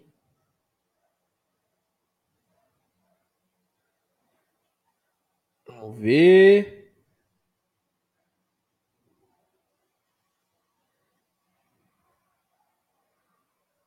Ó, o Gabriel Roube falando do Yannis, ó, o Yannis ele vai entrar na, no ala pivô, tá? Bom, vamos lá então. Vou começar com o segundo. Aí depois eu falo do primeiro. Ah, meu Deus. Tô, tô, tô sentindo. Estou se, sentindo as reclamações. Tá? O Chris perguntou se o DeRozan já foi. DeRozan já foi, tá, meu amigo? DeRozan já foi. Lucas Casotti mandando Devin Booker em primeiro e. Mikal, acho que é o, o, o Donovan Mitchell, né? Você tá falando. Esses são alas alarmadores, tá? Eles foram no, episódio passado, tá, meu amigo? Tamo junto. Aqui hoje são os alas. Bom, vamos lá, hein? Segundo lugar, segundo melhor ala da NBA para 2023. Ah, meu Deus já alonguem os dedos para reclamar no chat. Mas eu não vou mudar de ideia, não. Segundo melhor, LeBron James. LeBron James, na minha opinião, é o segundo melhor ala para 2023. Vamos lá. Vamos lá. Vamos, vamos começar. O LeBron, ele vem de uma temporada onde ele Cara, ele jogou muito, tá? Foram 30,3 pontos, 8,2 rebotes, 6,2 é, assistências, 1,3 roubos de bola e 1,1 bloqueios. Número de MVP tranquilo, unânime. Isso aqui é número de MVP unânime, tá? Foi a segunda temporada que o LeBron teve com 30 pontos de média. Isso é bizarro. Bizarro, com 38 anos. Isso é absurdo. Só que o Lakers estava uma bagunça completa e o não, não chegou em lugar nenhum. Tá? E não chegou em lugar nenhum. Por que, que eu acho então que o LeBron ele não vem para ser o melhor ala da NBA? Primeiro, porque beleza, o LeBron é um cara que fisicamente ele é assombroso é, mas a gente tá falando de um cara que que vai chegar aos 38 anos, né, gente? A gente tá falando de um cara que não deve jogar mais de 65 jogos na próxima temporada ele vai ser poupado de uma caralhada de jogos. O Lakers jogando mal, jogando bem. Tá? O LeBron vai ser poupado legal. A gente tem que lembrar também que a gente tá falando de um Lakers que tá com um treinador novato e que tá uma bagunça nos bastidores. Nossa, Luiz, mas o indivíduo, mas o, mas isso interfere no, no dentro de quadra? Ou se interfere? Opa! Ou se interfere, meu amigo. Entende? O cara que tá em primeiro, você já sabe quem que é, também não tá com um bastidor legal. Mas é um jogador mais jovem e um jogador que tá, cara, talvez no, no seu auge técnico. O LeBron não tá no seu auge técnico. Esse é o melhor LeBron que eu já vi na minha vida. O temporada passada é o melhor LeBron que eu já vi. Em números é um dos melhores, só que não é o melhor LeBron que eu já vi. Eu já vi o LeBron melhor. 2020 eu vi um LeBron absurdo. Mesmo o LeBron de 2020 tendo menos pontos de média do que o LeBron de 2021, eu prefiro o LeBron de 2020 em qualquer momento. Só que o que, o que eu o que, eu, o que, o que mais pesa para mim, que mais pesa para mim é o fato de que, cara, a gente tá falando de um jogador que vai pra sua temporada de 38 anos, velho. Entendeu? É uma temporada de 38 anos, isso não dá para esquecer. Entendeu? Não dá para esquecer. O LeBron pode pode acabar sendo MVP temporada que vem? Lógico que pode, cara. A gente tá falando do LeBron, o segundo maior jogador que a NBA já viu na vida. A gente tá falando de uma lenda. É que, é que a gente não tem muita noção disso hoje, mas um dia a gente vai perceber que nós vimos uma lenda viva jogando. Entende? Só que é o cara falando, né? 38 anos, mas é o LeBron James. Ok, cara, é o LeBron James. É o King, é o rei da NBA. Sim. Mas pesa, velho. Não tem como dizer que isso não pesa. E assim, vou até bater na madeira. Mas infelizmente, o, Le o LeBron pode lesionar a temporada que vem, cara. O LeBron, nos últimos três anos, está mostrando uma propensão muito grande a lesões. Entende? Então, eu não acho que o LeBron ele vai jogar no talo a temporada inteira. Não acho. Acho que o LeBron vai ser, sim, muito bem poupado. Muito bem poupado. E. Sinceramente, eu, eu não acho que a gente vai ver um LeBron com, de 30 pontos de média, cara. Não acho. Acho eu vou me surpreender muito se o LeBron meter 30 pontos de média. Espero que ele meta, porque, pô, é o LeBron, eu quero ver ele brilhando. Mas eu acho muito difícil, muito difícil a gente ver mais uma temporada de 30 pontos do LeBron, cara. Importante lembrar, foi a segunda vez, somente a segunda vez na carreira do LeBron que ele teve 30 pontos de média. Foi uma temporada muito atípica. Muito atípica. E a gente tem que lembrar também que esses 30,3 pontos de média, e não desmerecendo o que o LeBron fez, mas é algo que tem que ser levado em consideração, o LeBron teve esses 30,3 pontos de média porque ele jogou menos jogos também. Se ele tivesse jogado mais jogos, ele não teria 30,3 pontos de média. Não tenho dúvida nenhuma disso. Tá? Porque acaba que menos jogos, né? Acaba condensando e fica um número maior. Entendeu? E fica um número maior. Então, eu não não vejo tá, o LeBron vindo para uma temporada tão individual, tá? Individual tão gigante como foi essa última. Acho que ele vem para um ano muito bom, porque é o LeBron. Mas eu não acho que ele vai vir na mesma pegada dos últimos dois anos, por exemplo, tá? Eu acho, eu acho difícil. Falando aqui, né, o Douglas falando, se tivesse jogado mais jogos, a média seria de 35 pontos. Não seria, cara. Não seria porque, consequentemente, a média ia cair, cara. Quanto mais jogos você, é, se você joga, mais difundida fica a sua pontuação, sua pontuação fica mais espalhada, entendeu? É, é, é, é normal, é normal isso. Tanto é que a média de jogadores extra classe nos playoffs é sempre maior do que a média em temporada regular. Porque são menos jogos e jogos de um grau de importância maior. Entende? Você acha que o LeBron, você acha que o LeBron vai jogar 40 minutos, 38 minutos contra um Charlotte Hornets fora de casa? Não vai ele vai jogar menos tempo e, e marcar menos pontos. Porque não precisa. Entendeu? Mas, cara, eu super entendo quem defender que o LeBron é a melhor ala da NBA para 2023. Eu super entendo. Só que eu acho que o LeBron, ele não tá. Tá? Eu não. Eu, não, eu acho que ele não, não, não tá perto do seu auge. Tá? O LeBron não tá no seu auge mais. Tá? E é Difícil falar isso dele vindo na temporada de 30,3 pontos. Mas o LeBron não tá no seu auge, não é o melhor LeBron. Ele, sendo sincero, acho que a cabeça do LeBron hoje tá muito mais pensando na temporada que vem do que nessa. Ele tá muito mais preocupado para onde ele vai quando o Bronny ser draftado do que nessa próxima temporada. E eu acho que o fato do Lakers estar com um treinador novato e o time ser uma bagunça vai influenciar muito. Vai influenciar muito no LeBron. Muito mesmo. Então, por conta disso, vou botar o Lebron aqui em segundo, tá? Mas só vamos lembrar o seguinte, não tô botando o Lebron em, em décimo não, tá? Tô botando o Lebron em segundo. Ele vai ser o segundo melhor ala, na minha opinião, da NBA. Pô, pelo amor de Deus. Pelo amor de Deus. Mas eu sei que eu sei que tem argumentos para defender e, e ainda bem que tem, né?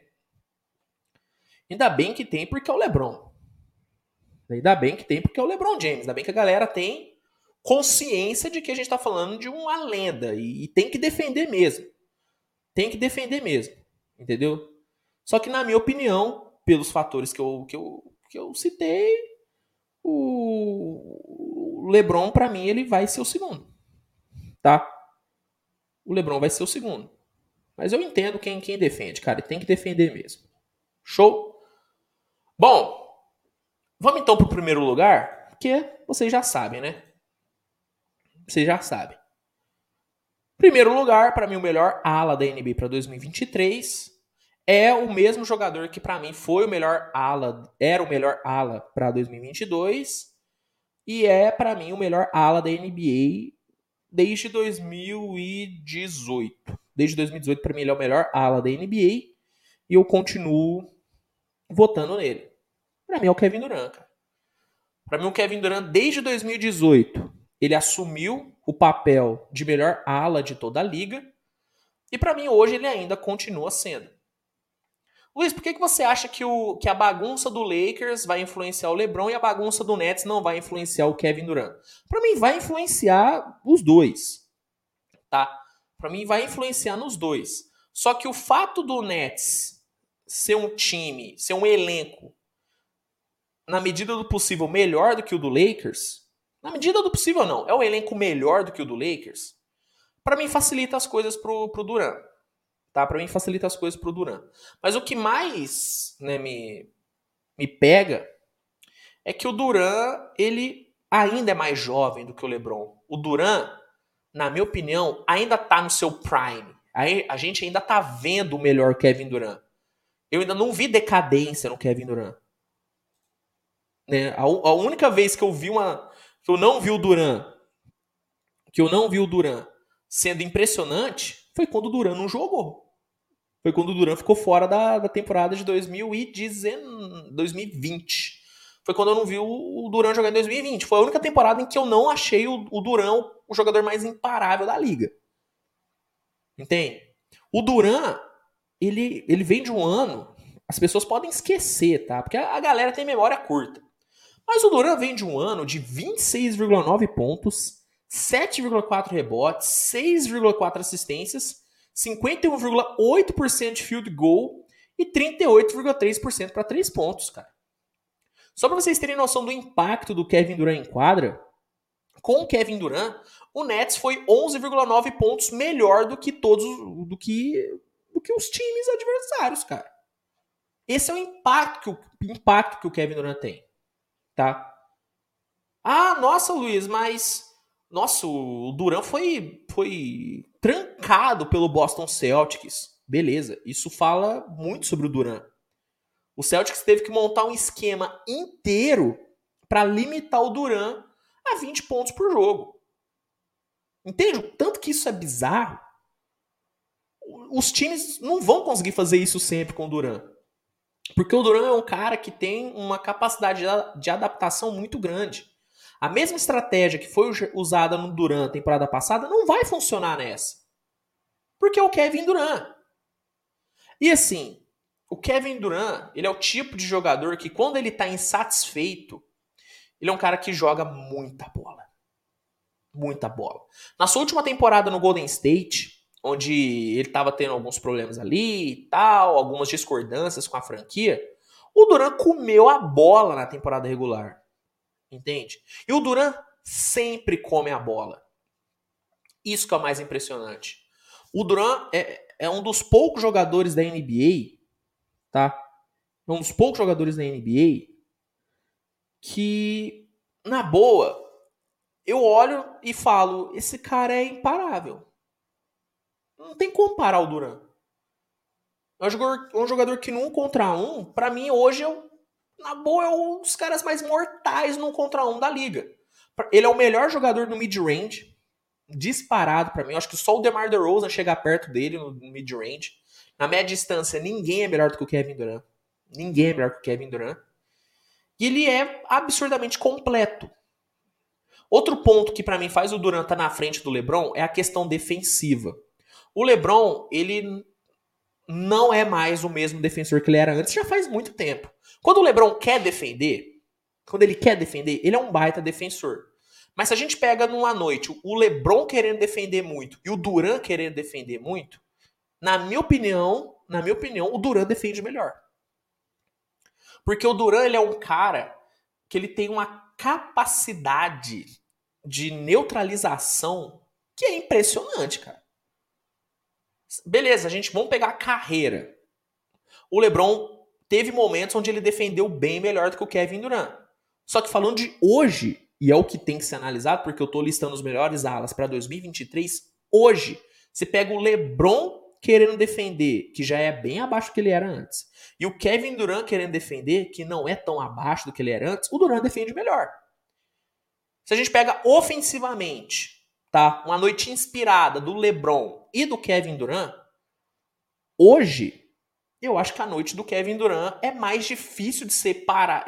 Uma noite boa do Durant, ele é muito mais difícil de separar do que o LeBron. Tá? Hoje, falando de hoje, na carreira, o LeBron é, é mais jogador do que o Durant. Para mim não tem dúvida. É mais jogador do que o Durant, o LeBron, na carreira. Só que no recorte de hoje, que é muito do que tem que ser analisado para uma análise para 2023, para mim o Durant, a melhor noite do Durant é melhor do que a melhor noite do LeBron hoje. Entendeu? E o poder de decisão, o poder de impacto que o, Le... que o Durant tem em vitórias é algo. É bizarro, cara. Entendeu? É bizarro. Acho que a única coisa que pode impedir o Durant. Tem duas coisas que podem impedir o Durant de ter uma temporada de nível MVP. Só puxando rapidinho, temporada passada, antes da lesão do Durant, ele era o MVP da liga. Ele e o Curry. Eram os dois caras brigando é que a virada de 2021 para 2022 foi, foi ruim para os dois, que os dois lesionaram. Mas eram os dois candidatos a MVP, só para lembrar. Mas, voltando. As duas coisas que podem fazer o Duran não ter uma temporada de nível MVP, lesão, que pode acontecer, pode acontecer, e o vestiário do Nets implodir ainda mais. Só que eu acho que depois das decisões do Tsai e do Sean Marks, ainda acho que tem uma nuvem negra ali, né, pairando no vestiário do Nets. Só que eu acho que meio que a galera se conformou, tá? Acho que a galera meio que se conformou e o Duran vai ter que jogar. E o Duran jogando, ele é absurdo. Tá bom? Então, acho que, eu, acho que eu já justifiquei até demais, né? Já justifiquei até demais. Para mim, hoje, hoje e. Hoje não, né? Desde 2018, para mim o Duran é o melhor ala de toda a NBA. Desde 2018 ele é o melhor ala de toda a NBA. E para 2023, para mim a situação não muda. KD tá saudável, ele vai jogar e ele jogando, para mim ele é o melhor ala de toda a liga. Tá? Para mim ele é o melhor ala de toda a liga. Tanto é, tanto é que na no episódio que eu fiz onde eu listei os melhores jogadores para a próxima temporada, eu coloquei o Duran em terceiro, na frente do LeBron. Para mim, o Duran ele entra na próxima temporada sendo o terceiro melhor jogador de toda a liga. terceiro melhor jogador, jogador de toda a liga. E o melhor ala de toda a NBA. Então, fechando aqui o nosso top 10 de alas para a próxima temporada. Kevin Durant leva como o melhor ala para 2023 na NBA. Então, o nosso ranking ficou o seguinte, tá? Primeiro lugar, Kevin Durant. Segundo lugar, LeBron James. Terceiro lugar, Jason Tatum. Quarto lugar, Kawhi Leonard. Em quinto, Jimmy Butler. Em sexto, Paul George. Em sétimo, DeMar DeRozan. Em, em oitavo, Brandon Ingram em nono, Andrew Higgins em décimo, Michael Bridges. Esse aqui é o meu top 10 de alas para 2023, tá bom? E aí? Concordaram? Discordaram? Né? Tirando o LeBron e o KD, que eu sei que que gera muita muita discussão. Os outros, tá tudo tranquilo? Cometi um crime, cometi perjúrio aqui, fiz, fiz loucuras, manda aqui no chat que eu quero saber. E ó, depois né, de saber o, o feedback né, de vocês, eu vou responder algumas perguntas, tá? Que eu separei, tá? Que eu separei aqui algumas algumas perguntitas, né, para responder. E depois tem um momento aleatório onde a gente vai trocar ideia e tal, trocar figurinha, falar sobre sobre tudo, né? Vai dar um apanhadão e falar sobre tudo. Mas primeiro eu quero saber o feedback de vocês. É... O Ayrton mandou aqui. Luiz, adoro seu trabalho. Pô, essa mensagem é mensagem que me emociona, hein? Luiz, adoro seu trabalho e você também. Te acompanho desde os 400 inscritos. Que isso, cara. Antigas lives de menos de 10 amantes do Basca, quando muito. Te acompanhando ao vivo, estou terminando o roteiro do meu. Que isso, Ayrton. Tamo junto, cara. Obrigado mesmo pela moral. Obrigado mesmo aí pela. Pela. Pô, pela. Né, por estar tá acompanhando o canal há tanto tempo, cara. Na boa. Feliz demais de ver tanta gente acompanhando o canal. Desde, pô, desde o começo, cara. Pô, que sensacional, cara. Que sensacional. Obrigado mesmo, velho. Obrigado mesmo. Tamo junto demais, Ayrton. Tamo junto demais.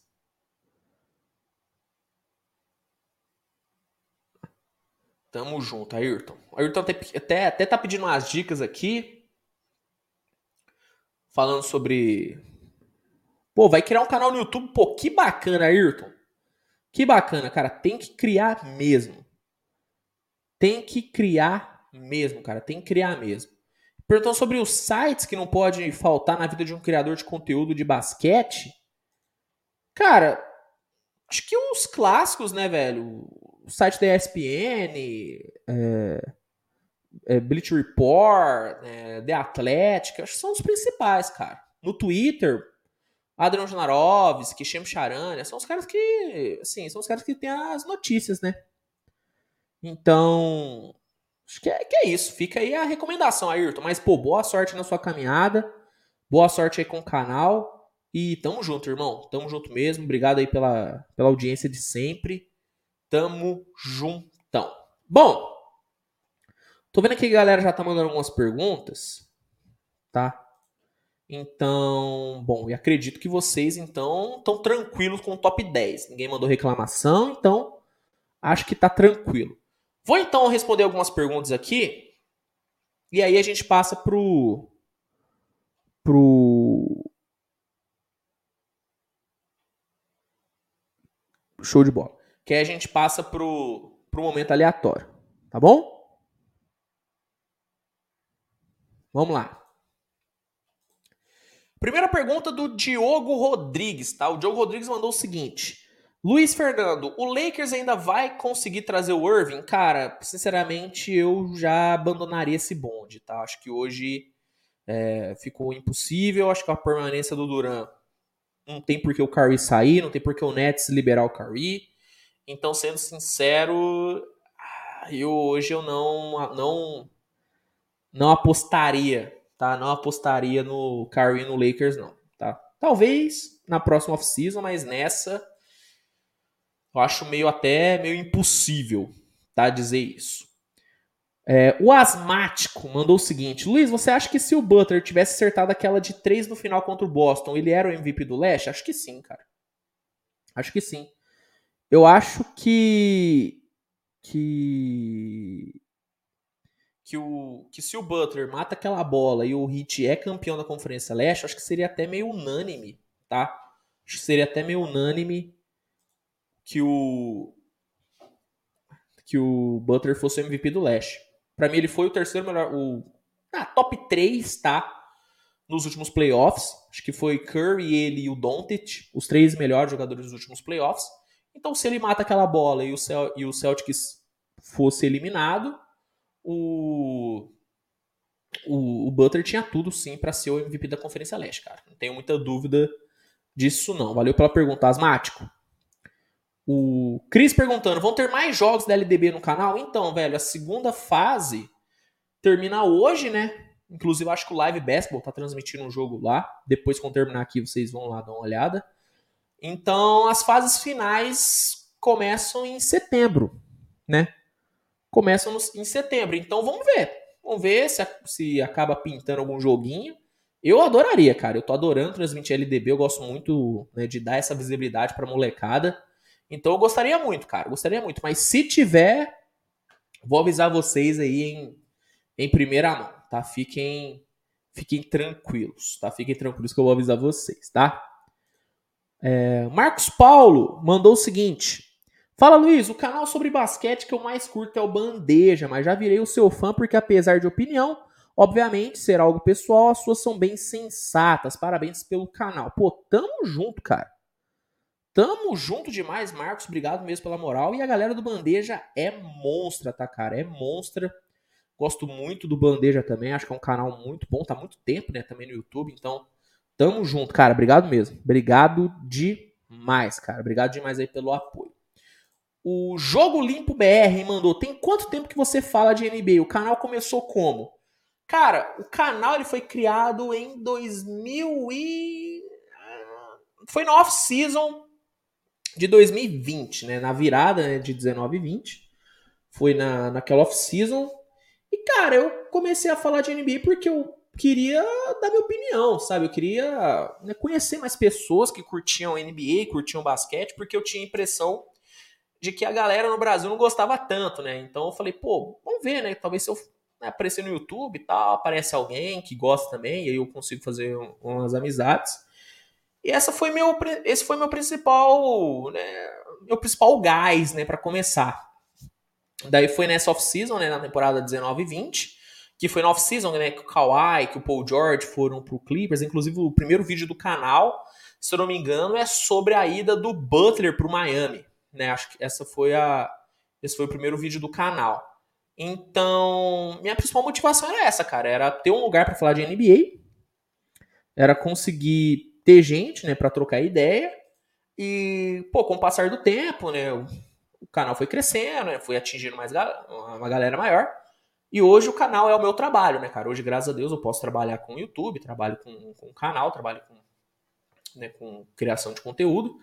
Então, algo que era só realmente um, um, um, um local para trocar ideia né, da liga, das minhas opiniões, acabou virando hoje meu trabalho, né, acabou virando hoje meu ganha-pão. Então, foi assim que começou o canal, cara. Eu comecei o, o canal lá em 2000 e final de 2019 e estamos aí até hoje, né? Estamos aí até hoje e agora é trabalho, né? Agora é coisa séria, né, irmão? Então, agora a parada é profissa. Mas foi assim que começou o canal, cara. Foi assim que começou o canal. Fechou, Jogo Limpo? Tamo junto, hein? Tamo junto. Bom, galera, as perguntas que eu tinha separado já foram então vamos aqui para um momento aleatório. Antes, deixa eu só responder aqui o Churupita TV, né? Eu acho que ele tá perguntando da, dos perfis no Twitter, né? Que eu indiquei ali pro Ayrton. Churupita, o Ujnarovski e o Shem Charan, né? São dois caras que eu acho que todo mundo que acompanha a NBA sabe quem são. Né? São os dois principais insiders da NBA e são os dois caras que costumam, né?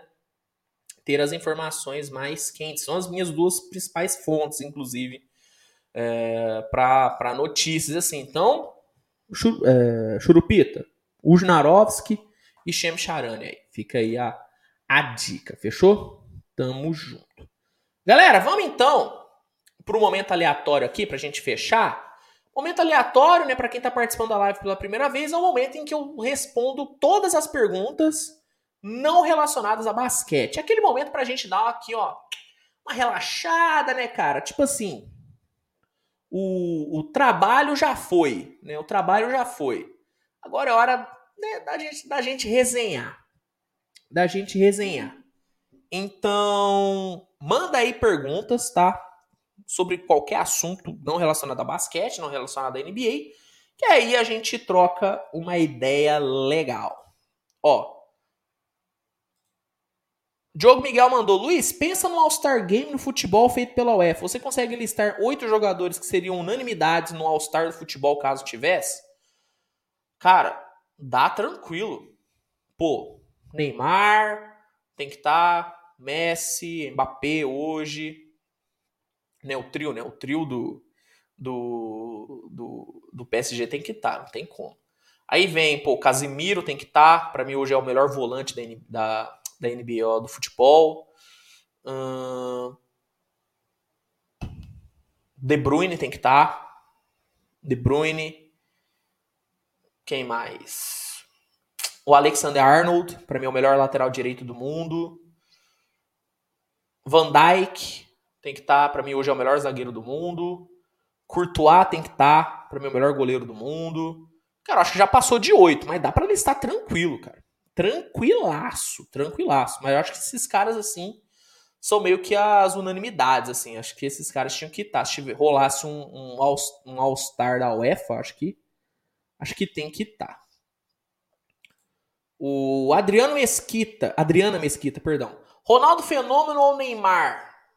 Ah, Ronaldo, né? Acho que não tem nem muita comparação assim no caso. Né? Acho que o Neymar é muito talentoso, para mim ele é um dos melhores jogadores da história do Brasil. Só que o Ronaldo é Ronaldo, né, velho?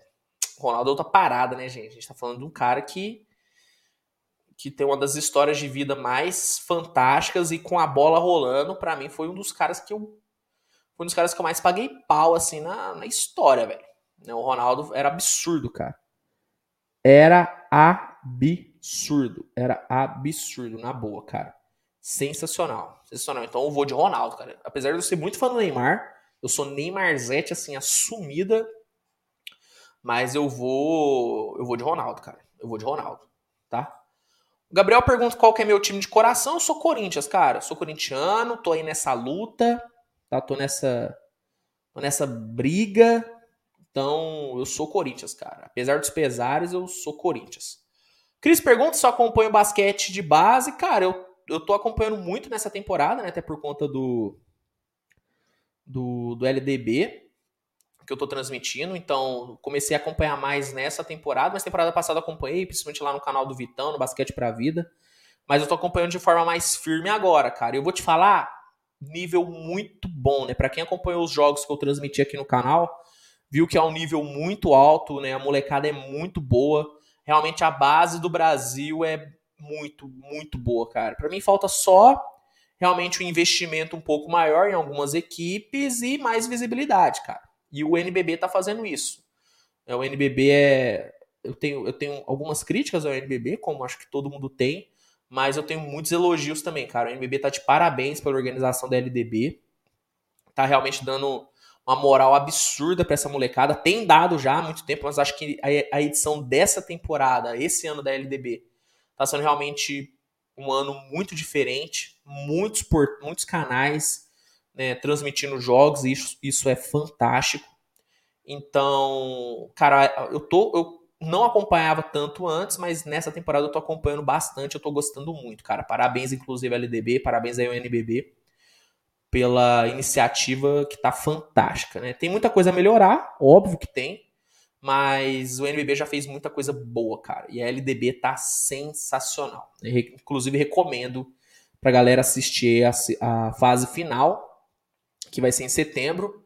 Talvez tenha alguns jogos aqui, né? Se tiver, vai ser maravilhoso. Mas se não tiver, acompanhe no NBB ou nos outros canais que foram transmitir, porque vale super a pena, cara. Vale super a pena mesmo.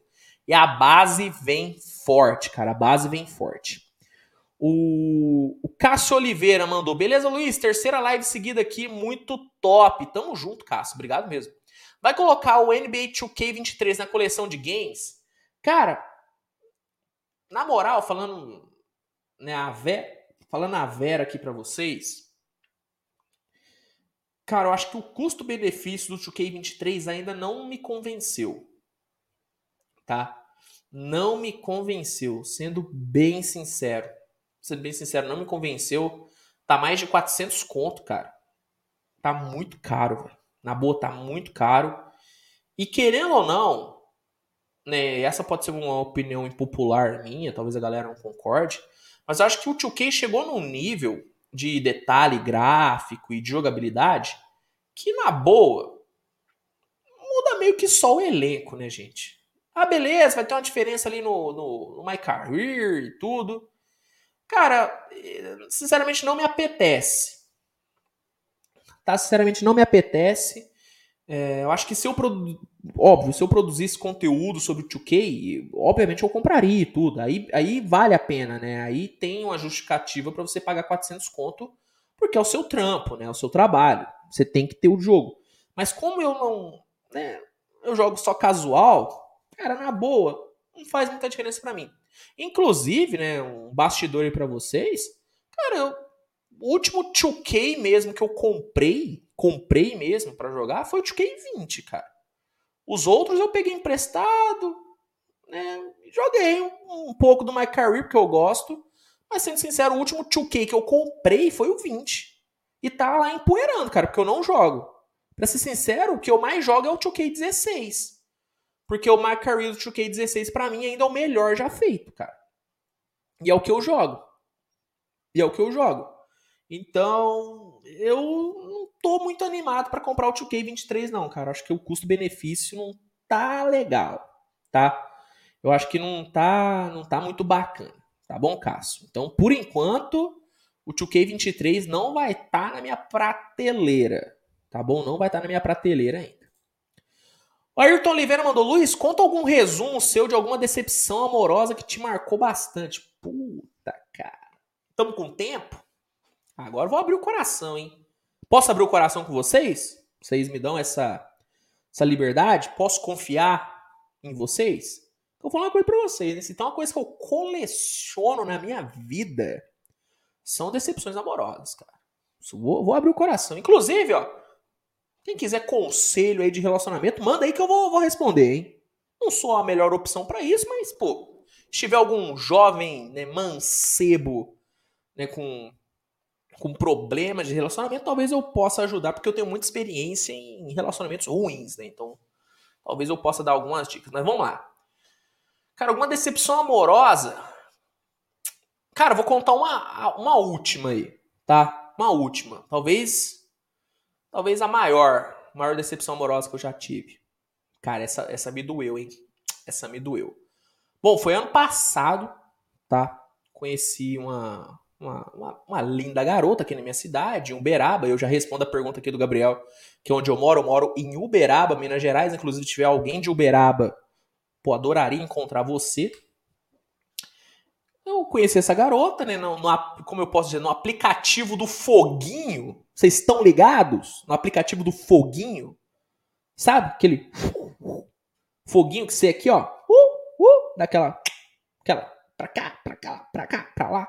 Não vou falar o aplicativo pra não dar, pô. Os caras não tá me pagando. Não, não tá patrocinando, não vou falar. Tá? Mas vocês sabem qual que é o aplicativo do foguinho. Né, do Fire. Né, que você vai indo pro lado pro outro. Conheci ela lá. E, pô, batendo papo e tal. Garota linda, maravilhosa, cara. Super gente boa. Né, trocamos uma ideia, coisa linda, pô. E aí marcamos de se encontrar. E, inclusive, o primeiro encontro, vou, posso, vou, vou falar aqui, hein? Foi uma merda, tá? O primeiro encontro foi uma. Pô, horroroso! Pô, a gente marcou de ir num açaí. Não, a gente marcou de ir numa praça que tem aqui na cidade, uma praça bem bacana tal, tem um pôr do sol bonito. Sou um cara romântico, tá? Sou um cara romântico, gosto de ver o pôr do sol, entendeu? Sou um cara romântico. Aí, pô, choveu pra caramba, irmão. Choveu pra caramba no dia. Acho que foi a maior chuva, a maior chuva da cidade no ano passado. Foi naquele momento. Foi no momento. Irmão, chuva demais. E, pô, a menina ia a garota ia de moto. Eu tenho que tomar cuidado para não falar o nome da garota. É, ela ia de moto, entendeu? Então, pô, a gente tinha marcado para duas horas da tarde. Pô, ela foi às quatro e meia, entendeu? Porque foi quando a chuva parou. E eu tava lá, porque eu sou um cara que chega adiantado. Eu sou um cara muito pontual, né? Às vezes eu atraso aqui na live, atraso, mas assim, na vida, eu sou um cara muito pontual, sou um cara muito chato com horário. Sou um cara muito chato. Então, pô, a gente tinha marcado para as duas, uma e meia eu tava lá. Então eu fiquei da uma e meia até mais ou menos umas quatro da tarde tomando chuva, pô. Porque na praça não tinha cobertura, filho. Entendeu? Tinha ali, beleza, as barraquinhas, só que, pô, a galera toda já tava lá. Entendeu? E eu, pô, era é, o ápice ali, né? Era o ápice da, da aglomeração. Eu falei, pô, não vou entrar nesse meio da galera. Não vou entrar no meio da galera, entendeu? Mas, pô, tomando chuva e tal. Aí a garota chegou. Eu falei, pô, coisa linda. Pelo menos agora vamos ter um encontro bacana e tal. E, pô, no momento que ela chegou até o final, foi bacana pra caramba, pô. Conversamos e tal, foi legal. Pô, beijamos na boca, coisa linda, né? Um, be um, um beijo na boca, coisa maravilhosa, né? Tem que ter, tem que ter. Tô abrindo o coração aqui com vocês, tô sendo sincero. Aí, pô, beleza, aí conversando e tal e tal. Aí, pô, aí eu. Olha que gesto. Olha que gesto. Que gesto de, né, de carinho. Eu dei um livro, eu dei um dos meus livros pra garota, de presente.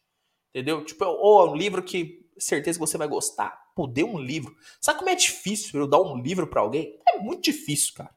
Muito difícil. Dei um livro. Pá! Pô, a garota gostou, a gente ficou saindo mais um mês. Aí, filho, irmão, parou de responder, irmão. Parou de responder. E, e é isso, entendeu? Parou de responder, aí eu, pô, falei, caramba, o que aconteceu e tal. E eu juro, eu já refleti durante meses. Não fiz nada, nada de errado, irmão. Primeiro porque eu não saio de casa. Primeiro que eu não saio de casa, então não tinha como eu fazer nada de errado. Começa aí. Eu só trabalho. Só trabalho. Irmão, parou de responder, filho. Do nada. E o pior, ficou com o meu livro. Aí foi aí. Foi aí que eu fiquei puto. Entendeu? Então essa aí foi. Pô, eu tava, eu vou falar, tava apaixonado, cara. Estava apaixonado, meus amigos. Estava apaixonado. Aí, cara, a garota acabou com meu coração e tudo. Então, por isso que eu não recomendo o aplicativo do Foguinho. Porque, vou falar, hein? Os garotos e os rapazes, as garotas e os rapazes que estão lá. Não recomendo. Não recomendo, né? Eu, eu posso falar com propriedade dos garotos e das garotas, porque eu tenho vários relatos, relatos de amigas minhas, de amigas minhas que detestaram os garotos que conheceram lá. Então, meu amigo, você garota, você garoto que está aqui na live, está pensando em baixar o famigerado aplicativo do Foguinho para encontrar o grande amor da sua vida, não faça isso. Não faça isso. Método que eu recomendo: Instagram. O Instagram é mais honesto. O Instagram é mais honesto. Agora, o foguinho, parceiro, não vá no foguinho. Não recomendo. Não recomendo o foguinho. Não recomendo. Pô. Pô, até aumentou minha pressão aqui contando essa história. O Igor Gomes, o Igor Jimenez mandou: Opa, Luiz, eu moro em Uberaba atualmente fazendo facu. Pô, tá fazendo qual faculdade? Em qual lugar? É o Niub? É o Niub? Que, pô, falar da Uniub aqui, eu vou ficar maluco. Se, pô, toca. Se falar, da, se falar que é o Niub, Igor, fica maluco aqui, pô. Porque. Pô, tem, tem algumas ressalvas, tá? Tem algumas ressalvas. Pô, comentário do Gabriel Marques é, é gigante. Uma das cidades do Triângulo Mineiro, para quem não sabe, Triângulo Mineiro são pelas três cidades com a letra B: Beraba, Berlândia e Belo Horizonte. Exatamente isso. Beraba, Berlândia e Belo Horizonte. Tem até uma piada interna aqui em Minas Gerais que são quatro, né? São os quatro Bs, né? Beraba, Berlândia, Belo Horizonte e a bosta da Araguari. Tô brincando, galera de Araguari. É só uma piada interna que tem aqui. É só uma piada que, interna que tem aqui, tá? Fechamos aí, tá bom? É... Igor Mendes falou que é na UFTM. Pô, UFTM é uma boa faculdade. Boa faculdade, tá? Não fiz, eu fiz o NIUB. Inclusive, não me formei, tá? Diga-se de passagem, não sei se vocês iriam perguntar, mas eu não me formei. Eu fiz um curso de farmácia. Nada a ver, né? Cursei farmácia. Falo de NBA. Né? Loucura mas não me formei e eu tenho muitas ressalvas ao Niub, hein? Muitas ressalvas ao Niub. Muitas, muitas, muitas, muitas. Muitas ressalvas. José Manuel mandou Tekken F para o nosso soldado abatido. Pô, realmente eu eu senti, hein? Aquele golpe eu, eu senti, hein? Pô, Brincadeira. E às vezes bate recaída. Mas é quando a recaída bate que você não deve, não deu prazer da humilhação. Não se humilhem, soldados. Vou falar que às vezes bate. Bate uma saudade. Mas pô. Parar de falar sobre isso, porque senão. Coração. Ah! Ah! Né? Bom. Caramba. Virou, virou realmente uma, uma um divã aqui pra mim, né? Virou uma, uma uma terapia. Uma terapia. Ó, o Joe Miguel mandou: CR7 ou Tom Brady? Quem você vence como melhor atleta da história? Para mim, nenhum deles, cara. O melhor atleta da história se chama Michael Jordan, na minha opinião. Michael Jordan, na minha opinião. Maior atleta Melhor atleta da história, tá? Fisicamente. Talvez o LeBron, tá? Talvez eu fique entre Michael e o LeBron. O Tom entra na disputa, o CR7 entra na disputa, mas eu acho que é o Michael, cara. Acho que é o Michael. Acho que é o Michael. Acho que é o, me... é, o Michael. Ou o LeBron. Você tá falando de atleta, né? O melhor atleta. Acho que o melhor atleta seja o LeBron. Talvez o melhor atleta seja o LeBron. Não o maior, o melhor. Em questão de atleta, de físico e vitalidade, eu vou ficar com o LeBron. Ah, mas o Tom Brady jogou até os 40. É, cara, mas é um esporte onde o Tom Brady não precisa defender, né? Basquete defende muito mais, né? E, é, é, e, e, gera um cansaço, um desgaste físico muito maior. Então eu fico com o LeBron. Acho que o melhor atleta da história é o LeBron, depois aí vem o Jordan, Brady e depois CR7, na minha opinião. Porque a galera subestima muito o, o lado atleta do Jordan. O Jordan era um baita de um atleta. Baita de um atleta. Jogou até mais de 40 anos também, isso tem que ser dito. Entendeu? E, e, cara, é o que o Ayrton Oliveira mandou, cara. O Michael Jordan é um atleta que superou o próprio esporte, cara. Entendeu? Então, para mim, em questão de atleta, e melhor, não maior. LeBron, para mim, é o melhor atleta da história dos esportes. Acho que ninguém teve a preparação física que o LeBron teve. Até porque o cara gasta um milhão de dólares por off-season. Depois o Jordan, baita atleta baita atleta fisicamente. Ele, fisicamente, o Jordan ele era muito à frente dos outros né, na sua geração também, isso tem que ser dito. Aí depois vem o Tom Brady, vitalidade incrível, mais de 40 anos e jogando em nível de elite ainda. Depois o CR7. Depois o CR7. Tá? Bom, vamos, vamos encerrar então, galera. Se vocês tiverem mais alguma pergunta aleatória, Manda aí que eu vou responder. Né? Mais uns três minutinhos pra gente fechar duas horas. Pra gente fechar umas duas horinhas aqui legal. Manda aí. Pra gente encerrar aqui esse episódio. Pô, o episódio de hoje foi bacana, hein? Hã? Algumas discussões legais entre LeBron e Kevin Durant. Né? Algumas discussões legais no top 10. Abri meu coração no final do programa. Né? Por isso que eu gosto do momento aleatório, cara. A gente bate papo, vocês conhecem mais sobre mim. Acabei de ver um conterrâneo meu no chat, coisa maravilhosa. Se um dia, Igor, você me vê na rua, você me vê no shopping, primeiro vai ser um dia raro, porque eu não saio de casa. Mas assim, se um dia você me vê, pode me parar pra gente trocar uma ideia, a gente tira uma foto ali, coisa maravilhosa, tá? Então, pô, o episódio de hoje foi legal, cara. Gostei pra caramba. Gostei muito, cara. Gostei muito. Ó, o André França perguntou quem que eu acho que vai ganhar Champions. Cara, a minha torcida é que eu sou barcelonista, né? Eu torço pro Barcelona na Europa. Eu sou muito Barcelona, muito Barcelona. Minha torcida vai ser pro Barça, obviamente. Só que só que eu acho que não sei, cara, tô sentindo um cheiro de Manchester City, cara. Haaland tá voando. Guardiola tá com sede de ganhar. E sendo sincero, eu torço que. O, eu, eu, queria muito que o City ganhasse para o Guardiola lançar um novo livro dele, que eu já li todos, eu quero mais um sobre o City. Então. A, a minha torcida vai para o Barcelona, mas eu tô sentindo o cheiro de Manchester City. Acho que o PSG pode, pode brigar bem, porque o Ney tá jogando muita bola. Mas eu não sei, tô sentindo o cheiro de City, cara. Acho que tem uma chance grande de dar Manchester City. Gabriel Marques, pra gente encerrar, hein? Última pergunta. Qual a melhor novela que já assistiu? Pô, Gabriel, aí tu tocou no assunto perigoso. Porque eu sou noveleiro, cara. Eu sou muito noveleiro. Não, uma nova vertente. Né? Acho que vocês. Ah, não, eu já falei muito de novela aqui com vocês. Acho que vocês já sabem que eu sou noveleiro, né? Mas para quem não sabe, sim, eu sou um baita do noveleiro. Eu amo novela, amo novela. Assisto menos hoje do que eu assistia antes, tá? Isso é tem que ser dito. Mas eu ainda sou um bom, um bom noveleiro. Um bom noveleiro.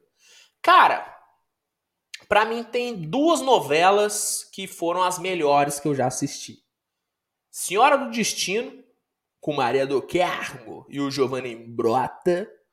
Pra mim era uma novela bizarra. E a Nazaré Tedesco, pelo amor de Deus, a Nazaré é brilhante, gigante, Nazaré. E a Avenida Brasil. tá? Carminha, Tufão, Carminha, Carminha, pô, Tufão absurdo, né, cara? Jorginho, Leleco, Murici. que isso, cara? A Avenida Brasil era muito grande. Era muito grande a Avenida Brasil, cara. Pra mim a disputa é entre esses dois, hein? Pra mim é entre Senhora do Destino e Avenida Brasil. Tentando pensar aqui em qual foi melhor, ó, o roteiro da Senhora do Destino era melhor. Acho que o enredo, né, cara? Pô, Maria do Carmo perdeu a filha, a filha é criada pela Nazaré, né? Pô, a Nazaré, ela. Pô, tá maluca, a Nazaré, ela rouba a criança, cuida como se fosse dela. Depois tem todo o desenrolo da menina conhecendo a Maria do Carmo. Maravilhoso, cara. O enredo do Senhora do Destino é melhor. Eu acho que a Carminha foi a melhor vilã que eu já vi. Pô, a Carminha era muito boa, cara. Quando ela chamava o tufão de merda, era algo absurdo. Seu merda! Pô, tá maluco, cara. Carminha era muito grande. Carminha era muito bizarra, cara. Sou fã da Carminha. Pra mim, a Carminha foi a melhor vilã das novelas. Acho que. Uh, cara, acho que a. É duro, cara. Porque eu gostava muito da Avenida Brasil. Senhora de China era boa também. Mas eu vou, vou falar fico com a Avenida Brasil. Apesar de eu achar o enredo do Senhora do Destino melhor, acho que os personagens da Avenida Brasil eram mais carismáticos, sabe? Acho que eles me, eles me, eles me conquistavam mais. Eles me conquistavam mais. Então, pô, vou de Avenida Brasil, velho. Vou de Avenida Brasil. Pra mim, Avenida Brasil, melhor novela já feita. Melhor novela que eu já assisti. Tá? Talvez, pô, igual Irmãos Coragem. Eu nunca vi, pô, mas a galera fala que era genial. Mas as que eu assisti, Avenida Brasil. E posso falar? O clone era bizarra de boa. Bizarra de boa. Não, apesar do Murilo Benício. O Murilo Benício é o Tadeu Ziang da atuação. Sabe? Tadeu Ziang, é, eu, eu, digo, né? É a linha Tadeu Ziang. Pra mim, ele é o mínimo. Tadeu, o nível Tadeu Ziang é o mínimo de nível que você tem que ter para jogar na NBA. É a linha, é o medião. É o medião, né? Medião. Tadeu Ziang é o medião. Para mim, o Murilo Benício é o Tadeu Ziang das novelas. Ele é um cara medião, irmão. É um cara que faz ali o feijãozinho com arroz. Feijãozinho com arroz e às vezes dá certo, igual o clone. Tá maluco. Murilo Benício absurdo no clone. Como Tufão, muito bom. Só que o Murilo Benício, se você for reparar, o Anthony Curti, Anthony Curti, o canal dele, que fala sobre a NFL, é comentarista da ESPN, ele também é um noveleiro, né, assim como eu, e ele falou o seguinte: o Murilo Benício ele é sempre o tufão em todas as novelas. Então, quando ele fez a América, América, lembra? Com a Sol, novela bem medíocre, tá? Medíocre. Tinha o Murilo Benício e ele era o tufão cowboy. O, o Murilo Benício no clone era o tufão que tinha um gêmeo. Então, eu concordo com o Anthony Curti. Eu concordo, cara. Concordo. O Murilo Benício, ele, ele é o Tadeu Ziang, para mim, da, da atuação. Ele sempre faz o mesmo papel. Ele sempre faz o, o, o tufão em alguma outra vertente. Tá? Em alguma outra vertente. Mas, caramba, olha o tanto que o assunto descamba quando eu falo de novela, né? Olha o tanto que o assunto descamba. Coisa louca, né? Mas na minha, para mim a melhor novela que eu já assisti foi foi Avenida Brasil. Cara, Avenida Brasil era boa pra caramba, velho. Senhora do Destino também era gigante, mas eu vou de Avenida Brasil, meu parceiro. Vou fechar na Carminha. Eu vou fech fechar na Carminha, tá bom? Bom, galera, pô, batemos duas horas aqui, coisa linda, coisa linda. Galera, então esse foi o, episódio dessa semana tá? Do Switch Podcast. Esse foi o episódio sobre os 10 melhores alas da NBA para a próxima temporada. Né? Se você curtiu, deixa o like, né? Se você ainda não deixou, se inscreve no canal para mais conteúdo. Lembrando, toda terça-feira, a partir das 19 horas, tem Switch Podcast ao vivo. E Switch Podcast é isso, cara. É essa simbiose de assuntos, né? A gente fala sobre NBA, trazemos pauta séria, só que no final a gente troca ideia. E essa é a maravilha do podcast. É pra gente ó, gerar conexão, pra gente se aproximar. Essa é a coisa linda, coisa linda de meu Deus. Então, se você quer participar dessa loucura ao vivo, você quer trocar uma ideia comigo ao vivo, falar sobre novela e tudo, falar sobre sobre como eu posso dizer, decepções amorosas, pô, toda terça-feira às 19 horas fica aí o convite. E galera aí do YouTube, obrigado pela audiência. Lembrando que o conteúdo no canal todo dia, né? Mais de cinco vídeos por dia aí, né, trazendo muita informação, trazendo muito conteúdo. Então, conteúdo não para. Então, muito obrigado pela audiência e continuem dando audiência, né? Para essa bagaça continuar funcionando. E é isso, gente. Obrigado mesmo a todo mundo, né? Nessa semana tem dois vídeos especiais para sair, né? Dois vídeos com aquela edição diferenciada, com aquela produção diferente. Então, galera do YouTube, fica ligado. E galera aí do Spotify, Deezer, seja lá onde você estiver ouvindo, vem pro YouTube também para ficar por dentro de tudo que rola no mundo da liga e pra gente ter uma proximidade um pouco maior. Se quiser me seguir nas redes sociais, arroba Instagram, Twitter, lá a gente consegue trocar uma ideia mais próxima. E é isso, gente. Obrigado a todo mundo por mais uma semana, por mais um episódio. E a gente se vê pra galera que só acompanha o podcast. A gente se vê na semana que vem. Pra galera que, pô, me dá uma moral absurda e acompanha tudo que sai no canal. A gente se vê aí no decorrer da semana, tá bom? Um grande abraço e ó, tchau, tchau, gente. Obrigado mesmo. O episódio de hoje foi fantástico. Tamo junto.